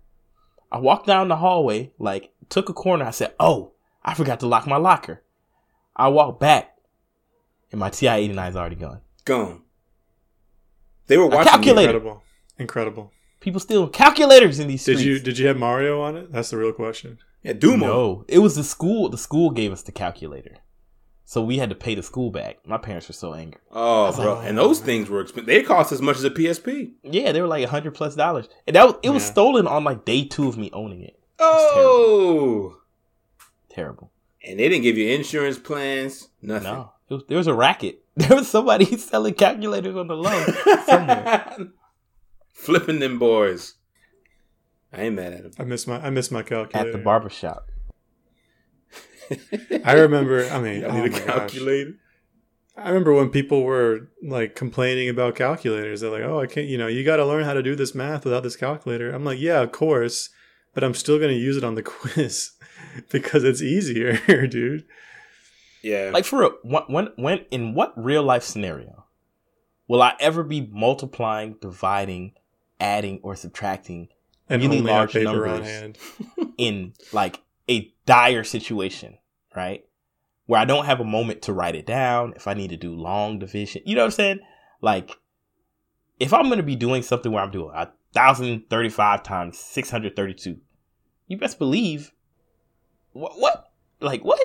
The only you know? place yeah. I've ever seen it is when the bad guys kidnap the scientist guy uh, and uh. bring him into the dark warehouse and all that's in there is a chalkboard and they're like we need to get the launch codes or something. And so he's got to write a bunch of numbers. That's the only time i've ever seen somebody need all those formulas in a life-saving scenario. In their brain. And that person is already certified right? Already. They're like a scientist. Uh, he's I well known think, i do think that a lot of math if you do like higher level math can't really be done on a calculator just because the interface is not really appropriate for it. But you do it in your head? But you you do what you do is you write out the complex parts and you pull out the parts that can be done in a calculator and you go ahead and mm. do hmm. those on the calculator and then you just write it down and continue in your life. Yeah. yeah. I, I, anyway, I continue I with my life before I even encounter the math. this but, man continued all the way past advanced math and got an art degree. But I do want to say this. Yes, sir. I think it's super random that we got on this TI 89 tip because yeah. mobile portable gaming, you mentioned it, Steve, 100% there was a period of time in my life where the TI 89 was a part of that yeah. equation because there's a kid, uh, this kid who he basically would go around and he had a cord he was he, the broker. He was the broker, and he would give you. Um, there's a drug game where you sold like crack and cocaine. No and way! Things. I didn't know about that. Yeah, it was like a. It, it was basically. It was basically like a game where you would like. It was like you were playing the market. Like you were trying to gamble out. Like it's a business game. Yeah, like you're like learning games. Yeah, you're like, yeah. oh, I want to get buy 50 kilos of cocaine because hopefully it'll sell cheaper next week and blah blah blah. So you were you were learning on the side. That's good. Look, mom, I'm a drug lord. um, yeah, I uh, what an on the nose like illegal secret game to have for your calculator. like, oh, I'm gonna not even subtle. Let's let me not even play like Mario, like I suggested. Let's play a crack cocaine game where you're a drug dealer. That's hilarious. yeah, and it updates Drug Wars. It was, Up- but the game that everybody really wanted was not. I can't remember what it was called. I wish I could find it because it was so fun. It was like a Galac Gal- Galaga type game. Yeah, like a oh, nice. shooter, a space shooter where you had a ship and you get different weapons and you kill enemies and get upgrades. It was so awesome. It was so awesome. Yeah, those games are great. Now that sounds like an excellent portable game experience. Yeah, games where you weren't supposed to have them were some of the best games because they'd oh, have to oh, get like. Really... That's not what I meant, but that's a good point. it's an, the illicit experience Con- contraband really adds to this. The contraband, but the thing was that hurt the most is that, and it's not because of the games. It was because people had programs that help you like do uh, like uh what do you call it? Oh yeah. Uh like uh, cheating. Basically cheating. Yeah, an exam. Yeah. What they do yeah. is they force you to clear your your uh, calculator. Yeah. Before an exam, so you have to find somebody your plug, literal plug. Reinstall. Plug you in and get you the game again. Mm. So sometimes you just wouldn't even bring a calculator, or you'd borrow from somebody else who didn't have a game on it. Man, what a- I got so good at at uh, uh, resetting my memory. Like I could just do it instantly because I learned the key presses because they had us do it all the time. I wonder if I could still do it now. It's probably in there. Somebody bring this man I, a calculator. I bet that my calculator, wherever it is in a drawer somewhere, I bet that the batteries have exploded and destroyed it by now. There's a strong chance that may have happened. I keep finding exploded batteries in all my old toy, like not toys, but all my old devices and stuff, like my Game Boy. I still have my Game Boy Color. I think I have it here in the room somewhere. Max um, Corrosion. That's what you're you're saying. Max, Max. Corrosion. Ooh, that yeah. sounds like a movie title. Oh, sounds like a game title. Or, yeah, the hero. Are you thinking what I'm thinking, boys? My name is Max. Max Corrosion. dun dun dun. Oh no! It's a game where um, it's a platformer, but when you jump on the platforms, they degrade, mm. and so you have to like avoid the pitfalls that it generates, but also use it to your advantage. See, see what you're thinking of is an indie game. If it was a AAA game, it'd be called Max Corrosion. But what it would be about is like this like political intrigue, like spy game, mm. where the the corrosion of trust between you know different institutions and Ooh. you know like you know, The Last of Us. You know, if it's a AAA game, but if yeah, it's an indie sure. game, it'd be something cool like that. And if it was a mo- mobile game, it'd just be about taking batteries out of various things, and then wipe it down yes. with a little brush. And the, and the ad would be like, like you just see some weird girl with like mud all over her face, and then you got you like, oh, I'm gonna starve if you don't throw batteries in my mouth. Like it would just be the weirdest ad ever in the game. And then you see it. You don't hear about the game until it's at a shown at a, a Nintendo Direct for being ported from mobile to Switch. Mm. That's the life cycle of these games, dude. Speaking of of indie of us making indie games, uh, Kyle. Yes, I saw a game. It's in the Ukraine or the bundle for Ukraine on itch.io, so I own it. I own it it's, too. It's, then you own it too. Look up look up Spear uh, with two E's. I'm pretty sure somebody made our Farmer Steve game. No. yeah. Oh. it's a game. I saw the I saw the demo. It's a game where you have a spear and you can throw it into walls and like jump off the the spear. No. Yeah. Uh, that was the hook. That was the mechanic. That was the hook. We could we could still make it, but we have to add to it somehow. Man. Oh, spe- so S P E E R. I think so. Yeah, I was I was just kind of going through some of the games when I made that list a few weeks ago, and I don't know why I clicked that link, and I was like, oh no, it looks like our game. Destiny. But I, I I saved it, so I, I might download it and play through it at some point. Maybe that'll be the next game I stream if I ever stream again. If you ever stream again. when are we going to play together for lunch? Oh, like Fortnite? Sure. Or stream for lunch. But yeah, when are we going to play together? I we had talked for anyone who doesn't know this. Uh, we for the last like month or two, we had played a lot over our lunch breaks. We would all get we would coordinate our lunch breaks and play together, um, and that worked really well. But I recently changed teams, so now my lunch break is more constrained, and I think Kyle also had something come up. And the holidays um, kind of came through a lot, a lot of, yeah, a lot of big things. Yeah. But yeah, the holidays came and we weren't playing, and we just haven't, we just haven't gotten back to it since then. I think it became more difficult. Did we? Are we done playing Fortnite? You bring up a, like an interesting thing. I, I guess this is a place where, if I was like traveling, then a handheld would be good. But there really isn't any. I haven't been gaming much at all since I've been really? so busy. Yeah, so I, I, always make time. You're better than me. I mean, that's that's real. I, I knew that, but I th- I haven't. I still haven't touched God of War. I haven't either, actually.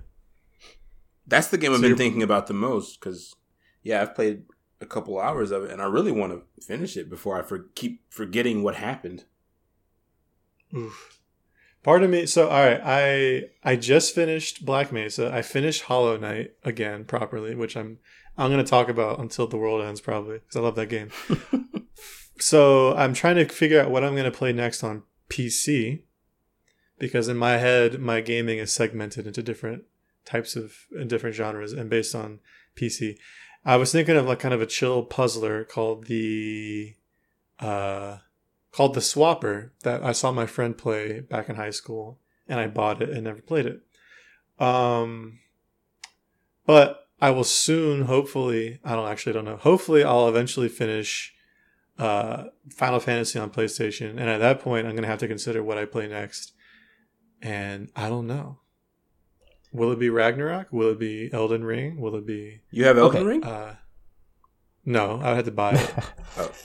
El- Elden Ring will forever be a dream for all of us to play. yeah. I think so. You know. Yeah. So, so let me ask maybe, you this. Maybe I'll, maybe I'll buy the new Dead, Dead Space game. I, I never got to play Dead Space back in the day. Is that game out yet? Um, I think Dead Space 2 yes. did come out. Yeah. yeah, it is. It is. The, it is because I have friends, some of the listeners here actually, who were like, it was the middle of the work week. It was last week. It, it came out, and they were like, "Oh, I can't wait till the sun sets. I'm going to play this game." Like they were so. I'm, I'm assuming it's a fantastic game.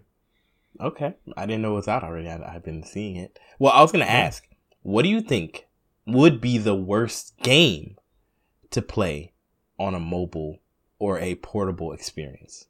So I think Dead Space would be high because it it it doesn't meet any of the requirements. Like it's a game that requires at least some amount of fine control because you're, you're you're fighting for your life against monsters and solving puzzles and stuff.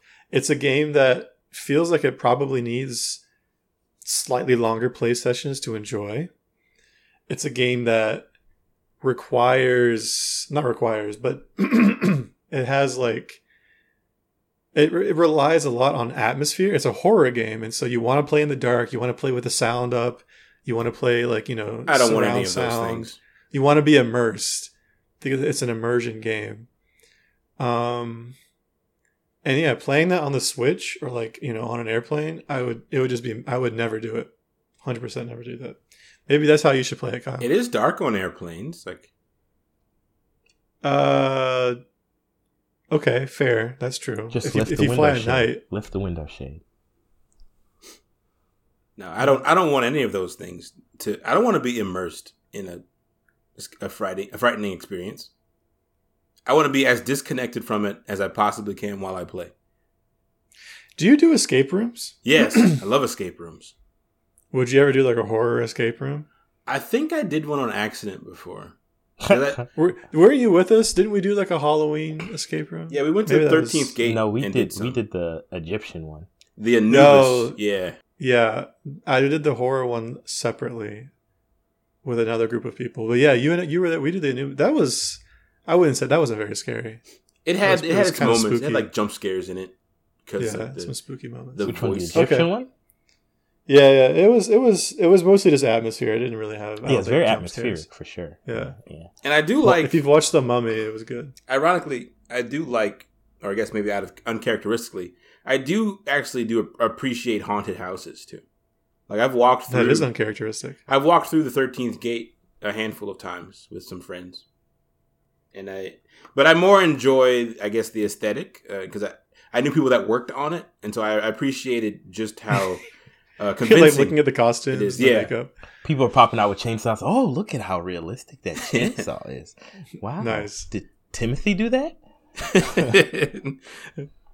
You're like calling them by their first name. Good job, Jonathan. Good job, Jonathan. Stop it. Jonathan's I see like, you, Lily. I see you. Ruined the whole experience for everybody. Yeah, for me, it's Dead Space. There's there's plenty of games, but that's just what comes to mind first. I think for me, it would be any game with a highly cinematic, like cutscenes, like God uh, of War, God of War, or Metal Gear, or just just any game that has like heavy and long like cutscenes where you're just supposed to like watch. Because to me, like any portable device is not where I want to watch something. Yeah. Like if I'm Yeah. gonna watch something, it's because I have no other choice. You know? So I think any game where I'm yeah, a Kojima game. If there's a 30 minute cutscene, I'd be so mad. You're just watching a Dude. movie on a tiny. Screen. Mhm. on the Switch. I feel like Death Stranding, speaking of Kojima, would be interesting on the Switch because it's a lot of walking, and as long as you can kind of keep in your head what your goal is, it wouldn't be that bad in like really small bite-sized chunks. But then you just have these ridiculous cutscenes that are like 10, 15 minutes long, which I guess wouldn't fly that well. For me, a game I wouldn't want to play on mobile would be anything in the same realm as Monster Hunter. So something with tons of terrible UI, Oh god, tiny words all over That's the real. screen. That's real. Otherwise, I'm fine. We didn't talk about UI. That's actually a big deal. Yeah, So, some games are just not made. And we Actually, that's a common that's a common complaint I hear about games is when you're playing some games on Switch that like yeah, playing in handheld is almost impossible because the UI is so small. yeah. And for those, I guess, who don't know what it stands for, UI is user interface. Yeah, so like the text in the menus might be like unreadable because they weren't building it with the Switch's screen in mind. Right. I mean, I don't know. Switch games. See, I've played games with a lot of text and UI elements, but I think that's also because like Switch games are also designed to be on a big screen. So, I and the screen is pretty decently sized, like in mobile. I mean, uh, in handheld mode. Yeah. So It's fine. it seems like it could get away with it. You know what I'm saying? Oh, like, Oh, for sh- for sure. I'm s- I'm saying some games specifically don't work well because like the font is too small. And so like it works okay on the TV, but it's not great on a smaller screen. I think as far as the Switch and Nintendo in general is concerned, it probably wouldn't be as big of a deal for them if they cared at all about accessibility. Because in most games, you can change the, the size of you user interface, but in most Nintendo games, you can't adjust anything. Like, what- yeah, I wasn't really thinking about Yeah. Nintendo games, but yeah. Oh, you know what other type of game I would hate for to be on like handheld, but I know they kind of sort of exist. I just don't like the idea of doing any motion controls, and it's like I don't want to have to tilt and also like try to hold and maintain view on this and you're tilting the whole with it. screen at that point.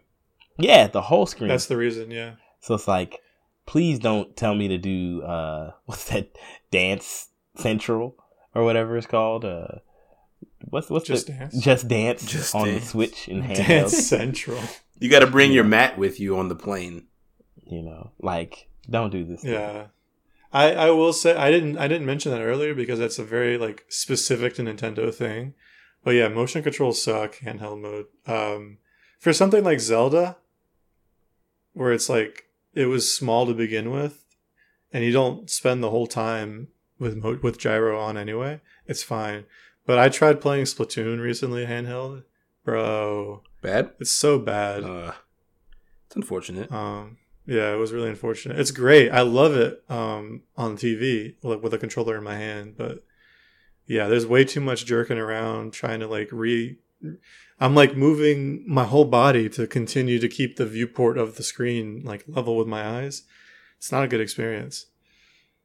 And you can't. It's absolutely impossible on any in any any anywhere where you're moving. So in a car, on a plane, it'll screw up the motion controls because right. it's it thinks it's accelerating. So yeah, it's not good.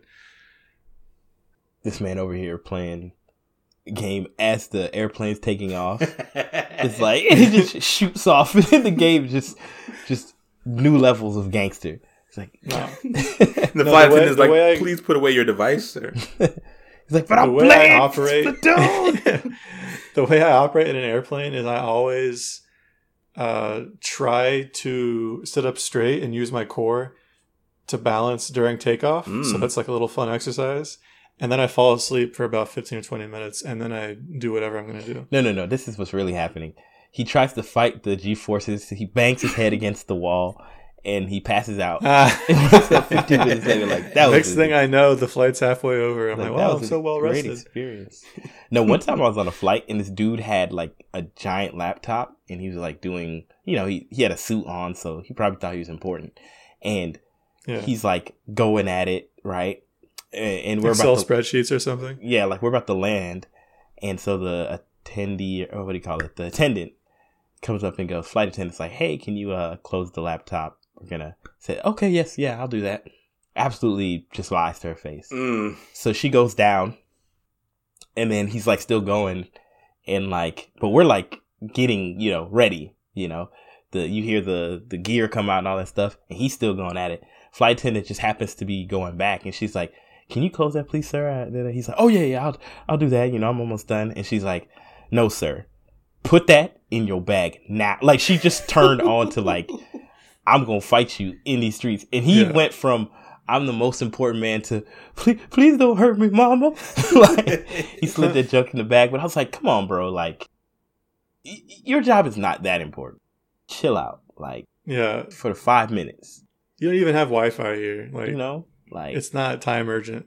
I don't know. Some people be walking straight off the plane into a meeting. So, dude, dude was probably pressed for time because he did poor time management beforehand. Exactly. Oh, you, might be, you might be, right about that. That's on you, bro. Get your, get you're doing too much. Doing too much. Yeah. Hmm. It'd be like that for real, though. The real question is: Do you prefer to game portably or sleep. that's that's the true game on a paradise on a plane or just in life.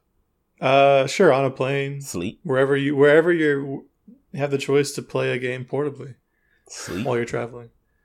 In, I'll, sleep. I'll, I'll take sleep. In, yeah. in general, I've been reading more recently. Well. I don't sleep well on planes. Oh, dude, they knock me out. I don't. I don't know what's wrong with me. Which it's I, like a lullaby. I, I used to sleep very well in vehicles, but just in general, I don't anymore. Hmm. I think it also has to be that most of my flights are at terrible times. Mm. So they're like either super early or super late at night. So it's kind of like, uh, I might as well get the sleep in because I'm not going to get it otherwise, you know? So I'm going to select that, you know, over playing. Yeah. And then sometimes I'll start playing a game and then I start to feel it and I'm like, all right, I'm gonna just I'm not gonna fight this. I'm gonna go to sleep. Yeah. Yeah, if I'm super tired, it doesn't really matter where I am. Hmm. You know. So it sounds like portable gaming is overrated based on this conversation. like the games we want to play aren't even on Switch; they're just mobile games, and we would rather just go to sleep than play them. When I was a kid, it was fundamental. But I think yeah. in adulthood, it, it's it's not feasible. Mostly, it's not that yeah, I don't yeah. want to. It's just I really, I really just can't. Yeah, I was gonna say the same thing. I think it goes back to the conversation we have a lot. It's like when you get older, even think like, yeah, I want to play God of War, but God of War is an actual. Not that it's a job, but it's, it's it work. takes effort. It's work. It's an investment. It's as a kid, it's like I had all the energy and also I was never doing anything I ever wanted to do. So this was like my one space where I could do whatever I wanted. I could play Toy Story on the Game Boy, you know, you know. Right. So. Yeah. Yeah, I uh I like the idea. Like I want to enjoy portable gaming. I want to pull my Switch out and like get into something and but yeah, it's just there aren't well maybe it's because I haven't really been playing with my Switch anyway, so it isn't like cuz if there's a game I'm playing like I'm in the middle of it and I'm just like in, super invested, then yeah, I'll definitely play that any chance I get, portable or not, good experience or bad. Like I'll try to play it on the plane or whatever. But if there's not, then I'm probably not gonna really enjoy. Like I'm like looking for a game. Like what can I get into? And there's just nothing stands out. I, am gonna say this. I don't believe this. I'm saying it, but I don't believe it. Mm. Okay. I, I feel like the future of mobile gaming is like mobile VR games, and like if they ever got a situation where you could have a truly like mobile VR experience that was like portable and not like a lot, I think that'd be cool. That might interest me, but at the same time, I don't think I'd be interested in doing it. But I'm like, you know, it'd be cool to just like pop on my VR thing on the plane and play some game, you know. Um, but the metaverse is dead because basically all the big tech companies fired all their metaverse people. So I guess I'd have to. Well, hopefully it's not dead. I did. I did see that. Um, he just invested. crypto, crypto. Buy the dip, boys. Buy the dip. um, I did see that. Well, yeah. First of all, I did see that a bunch of people fired their meta meta teams, but um, wild. At the same time, a new open source foundation was just formed of several companies that are like trying to form an open source uh, metaverse. Which I'm like, thank God. Like, if it's got to happen, let it not be Facebook, right? Please. not Zuck. Not Zuck. I haven't heard anything about the metaverse in a really long time. M- most of the it's just people being disappointed. Yeah, I mean, most of the most recent VR stuff I've seen is um, VR cringe compilations. What? Mm-hmm. Yeah, so it's people videoing other people in VR. Huh. And, and I guess now that the the Quest Two or whatever whatever the most recent very uh, affordable headset is, people are mm-hmm. getting those and they're doing some really wacky stuff, and their friends are videotaping them. So I think until that kind of until we move past that, where people don't feel so self conscious about you know going somewhere as far as like the the mobile VR. Hmm. I think I think we'll have to get past that to where it's accepted to just put on your headset and be disconnected from everyone around you and be doing weird stuff. Well, what what if it was uh, uh like uh less immersive but more of like uh glasses like you could play poker AR yeah kind of an AR experience but it's like with your sunglasses where it's like using eye tracking so you could play like poker with your friends uh, using your your glasses that'd like that look like sunglasses you know mm-hmm. maybe that'd be maybe that'd be the future yeah. I feel like you know, I would Google I would Glass. yeah well, I don't think Google Glass had. Yeah, like I mean, a, it would be like display. It would be Google Glass version nine thousand, but yeah, yeah. sure, a sure, good version sure, of yeah. Google Glass. You know, I would I would be into if I could just have like a, a headset that wasn't obtrusive, like glasses, and a controller, even the size of like a Switch Pro controller. I would play games like that. If if the display was good. Oh, so mm-hmm. you're saying that the the display would be the glasses, but the interface would be the controller, like a standard controller. Yeah, yeah I mean, it could also utilize eye tracking or whatever, but I don't think you can play a game with just that. You could do that. Um, not, with, a, not a uh, fun game. PSVR. You can play any game that you own in there, and then yeah, it it kind of just puts you in the.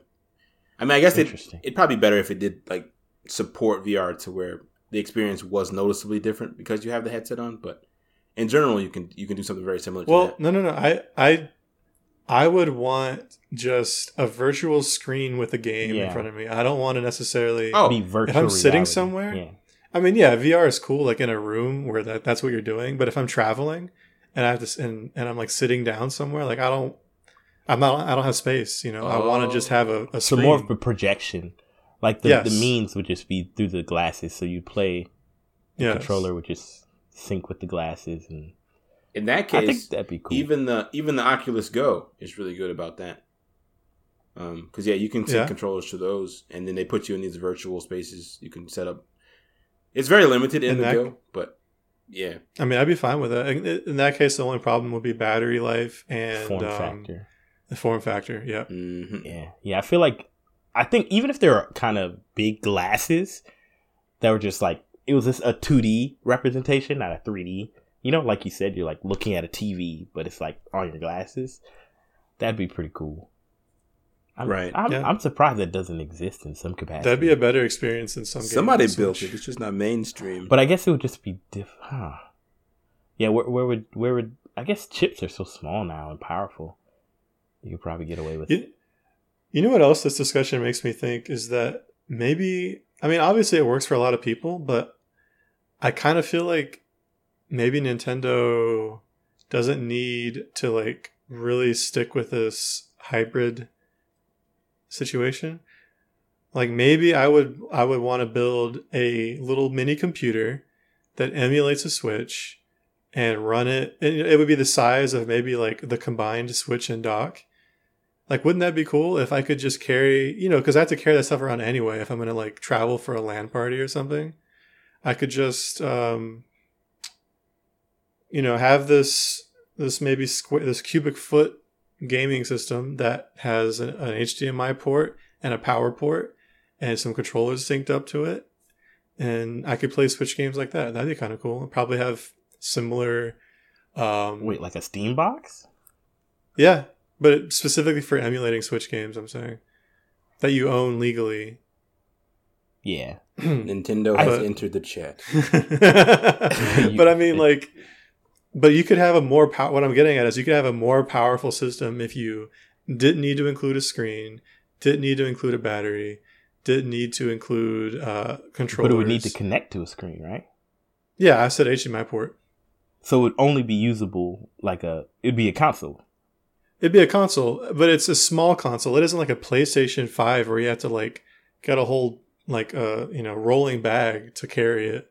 But what, it's something you could put in my backpack, like I can do with my Switch now. But what? Like I'm trying to figure out why anybody would ever want that though. Well, because I would want it because my two main uses. I do I do use it portably sometimes, but my two main uses for the Switch are at home on the TV or at somebody else's home on a TV. And I like to travel with it. I carry it, you know, when I uh when I go on like work trips so or when I'm traveling. Yeah, like a GameCube, like a like a modern power GameCube. That'd be great. I would it. I mean, I I understand. I guess the aesthetics around consoles and wanting to be a showpiece, but it wouldn't bother me at all if the PS5 was the same size as the Ouya. Like if it was just a little cube. I don't know how big though. Oh, okay, a little cube. Yeah, it. I mean, Ouya was like it wasn't that much bigger than like a Rubik's cube. It was tiny, but yeah. Well, that's because the Ouya was an empty shell with a really cheap Android, Android chipset in it. I mean, I've I opened mean, up my the PS5. It's, I mean, it doesn't have to be as big as it is. I know it, it can't be that small, but it, I think the reason the PS5 is that large, a lot of it, it has to do with thermodynamics. Just yeah, getting the heat yeah. out of there, less than yeah. anything else. So that's true. Which is proportional to power. So like the Switch doesn't need that much power.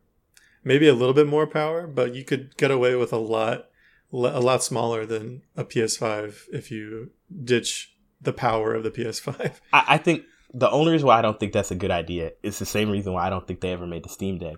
Is because you'd be competing with the PS5 and the Xbox, whatever Series 12 or whatever. Oh, for sure. And I don't think they're gonna win that fight. I think that Nintendo will is smart to keep this weird hybrid situation because it's kind of like, oh, I have a PS5 and a Switch, and I have an Xbox and a Switch. Um, they're in a niche. Yeah, they're in a good place where they're basically not competing with anybody. You know. You're right. I think it makes more sense for me to say, for me, for my money, that's the device I want. But you are right that there's no way Nintendo will do that because you're right. They probably should not do that. You could probably get somebody to make you that custom box like that. Just do it on the low so Nintendo never knows. yeah. Yeah. You just, don't sell it. You don't like sell it publicly. You just do it for yourself. Yeah, you could definitely do. Or that. for your friends. I mean, there's some YouTube channels that their their whole thing is just to shrink devices. So, mm-hmm. I'm sure there's somebody who's already done it. I've seen like the other day on my recommended somebody made somebody stuffed a Wii into a Game Boy. Oh yeah, that's crazy. I saw that video. That's insane. That's the true portable experience. Although I feel like Wii games do not portable well. Motion controls on a Game Boy do not sound fun. Yeah, that sounds Would awful. you did you still have to use the waggle controller? no, Wii not, I mean, a lot of games, a lot of games are built in. I'm sure, it, like, I'm sure it had like a normal Wiimotes. Game Boy control scheme, but the games themselves don't. yeah, they need a Wiimote, right? Yeah, they need a Wiimote, or at best a GameCube controller. just put the gyro inside. Swing your Just Game do Boy. what you do with a Switch. Oh Just my waggle goodness. the whole. Just slang that thing around. It comes with In the that wrist case, the. Switch is better because the form factor is a little longer. It's easier to waggle. That's true. You gotta have that distance for the waggle. I mean, if they ever get gaming contacts or direct plugs into your cerebrum through your spinal cord Yeah, that just just display them on your actual retinas, the game, Mhm. that's the future to portable gaming. It is. yeah. At that point, you can just put me in a pod and put put put a tube in me because I'll, I'll just real talk, real finish talk. finish my life. They prove that that type of gaming, this is just gaming, or, or interface with computers is possible, and they show it's safe. Uh, that it's you know just like as safe as a cell phone or Really? PS5. If they prove it. How that, did they show that? it oh, was if they prove it. Okay. this is me Oh, theoretically, oh, oh. theoretically, Oh, theoretically. I thought you said they did. That's- prove yeah, it. No, no. word? If they did that, would you be willing to install a port on the back of your neck? If it was completely safe and it had no, it wouldn't affect your life, health, anything. Would you be willing to put a port on the back of your head so you I could have like gaming in your brain? I think I draw the Probably- line at invasive surgery. I would get the peripheral version. Right. Yeah, I was going to say probably not because even if it's safe, a direct, you know, input into your brain is something that could be very easy to abuse. Maybe not by the games, but by literally anyone else, governments, criminals. Somebody Uh, just bring a put a taser. I mean, it's already bad enough to put a taser to the back of your neck. So if you got like Yeah. a little device back there, A conductor. yeah. Um so there's so there's that. The other thing that would stop me is I don't want if it it's me. It would have to be open source. Mm. It would have to be something that isn't controlled by any corporation, or it would have to be something that's like open standards. Mosaic. I know, I know exactly what it is. I know how to upgrade it. You know, I can take it to a shop somewhere and have them fix it. That isn't like owned by Apple, right? Would you, Brad? Absolutely not. But I think it's it's interesting to me because it's like that's that could be the future, right? Like, Mhm. and there's movies about this, like people not adopting technology and they get you know left behind, ostracized. you know. And I think about that sometimes, like, what's the limit that I'd be willing to go to to interface with technology? Mm-hmm. And what if it was solely for gaming, right? Like, I don't, I, I'm not an early adopter of anything for the most part, but I will early adopt on a gaming system. You know what I'm saying? I will early adopt on entertainment that I like, but you know, like, Not that. if- if- that's new. uh, imagine i just keep thinking like what if it's really like you know how the you know you know kyle because you have vr but it's like the difference in experience between playing a vr game and playing a playstation 5 game is very different the sensation is completely different Very different. like now imagine a game that's like the next level from vr and the Yeah. only way you could experience it is Right. to, to take this elective surgery which is completely safe proven all the stuff and I can't lie that it Um, wouldn't be tempting. Did you guys hear that just now? What? what, I don't know if it came through on my mic. I'm pretty sure that my wife is playing uh, Little Nightmares in the other room. I just heard her squeal. Ha- Oh, yeah. I'm not doing that. Gonna have to enhance that audio. Zoom, enhance. Yeah. Um, anyway, I'm sorry. I totally I couldn't stop laughing. I feel like if we ever got to where contacts are being used in the virtual augmented reality sense, that at first it'd be a similar situation as when Bluetooth headphones were starting to Mm, because like people would just walk up and be talking, and people would think they were talking to them. Yeah, and I think a lot of people would think, "Oh, you're looking at me," or or something. But like, no, they're somewhere completely different, looking at different stuff. So, so what's that, the boundary? That'd be funny. So what's the boundary for you from if gaming? Would you would you allow them to, I don't know, put like, oh, we don't. It's not an invasive sur- surgery, but what you do is when you put the headset in, it actually interacts with your brain through electromagnetic blah blah blah. They figure out some third theory that works, but it's in not invasive, but it does basically hijack your brain to show games like in real life. You know, would you? Mm. I mean, I would do that. I'd be willing to do that. I guess my fear is that it can be used against me, but I guess in that, if it exists, then I don't have a choice of it being used against me if it's not invasive. I don't know. You could always take it off. Well, I mean, if someone like straps me down and is like interrogating me for something. Oh yeah, yeah. I mean, I guess that's... yeah, uh, it's weird. For me, worst case scenario stuff. For me, that that kind of taps into, I guess, next level immersion, where it's still external in in a lot of ways. So like, sound is the most common one we have now. There are things that people are exper- are experimenting with, you know, as far as haptics, and then smell-o-vision and making smell. So. I think mm. I think it would be in the same line as those things. Mm-hmm. So so I'd probably be more open to, to trust it because it is still external. Yeah, I mean, at the, yeah. at the end of the day, it's how our brain interprets their environment, right? Mm-hmm. Um, it's just, I don't know. I, I, I, I, personally would still feel some type of way about that because, oh, for sure. I'm like, huh. But at the same time, you know, that's what VR does. It kind of messes, hijacks your brain a little bit, you know. I'm just always leery if like if you got to explain it to me, you know, then then you got me suspicious at that point. Like people don't explain like I mean I guess they explain controllers somewhat, but it's usually what the controller's doing. Like oh, it rumbles more, or it has the adaptive triggers, so it resists you. But if you're explaining something, oh yeah, I'm sending electromagnetic waves into your brain. Yeah, that's that hits a little bit different. I think what I would be really what I would really feel safe about is something that doesn't directly stimulate my brain, but instead stimulates my senses.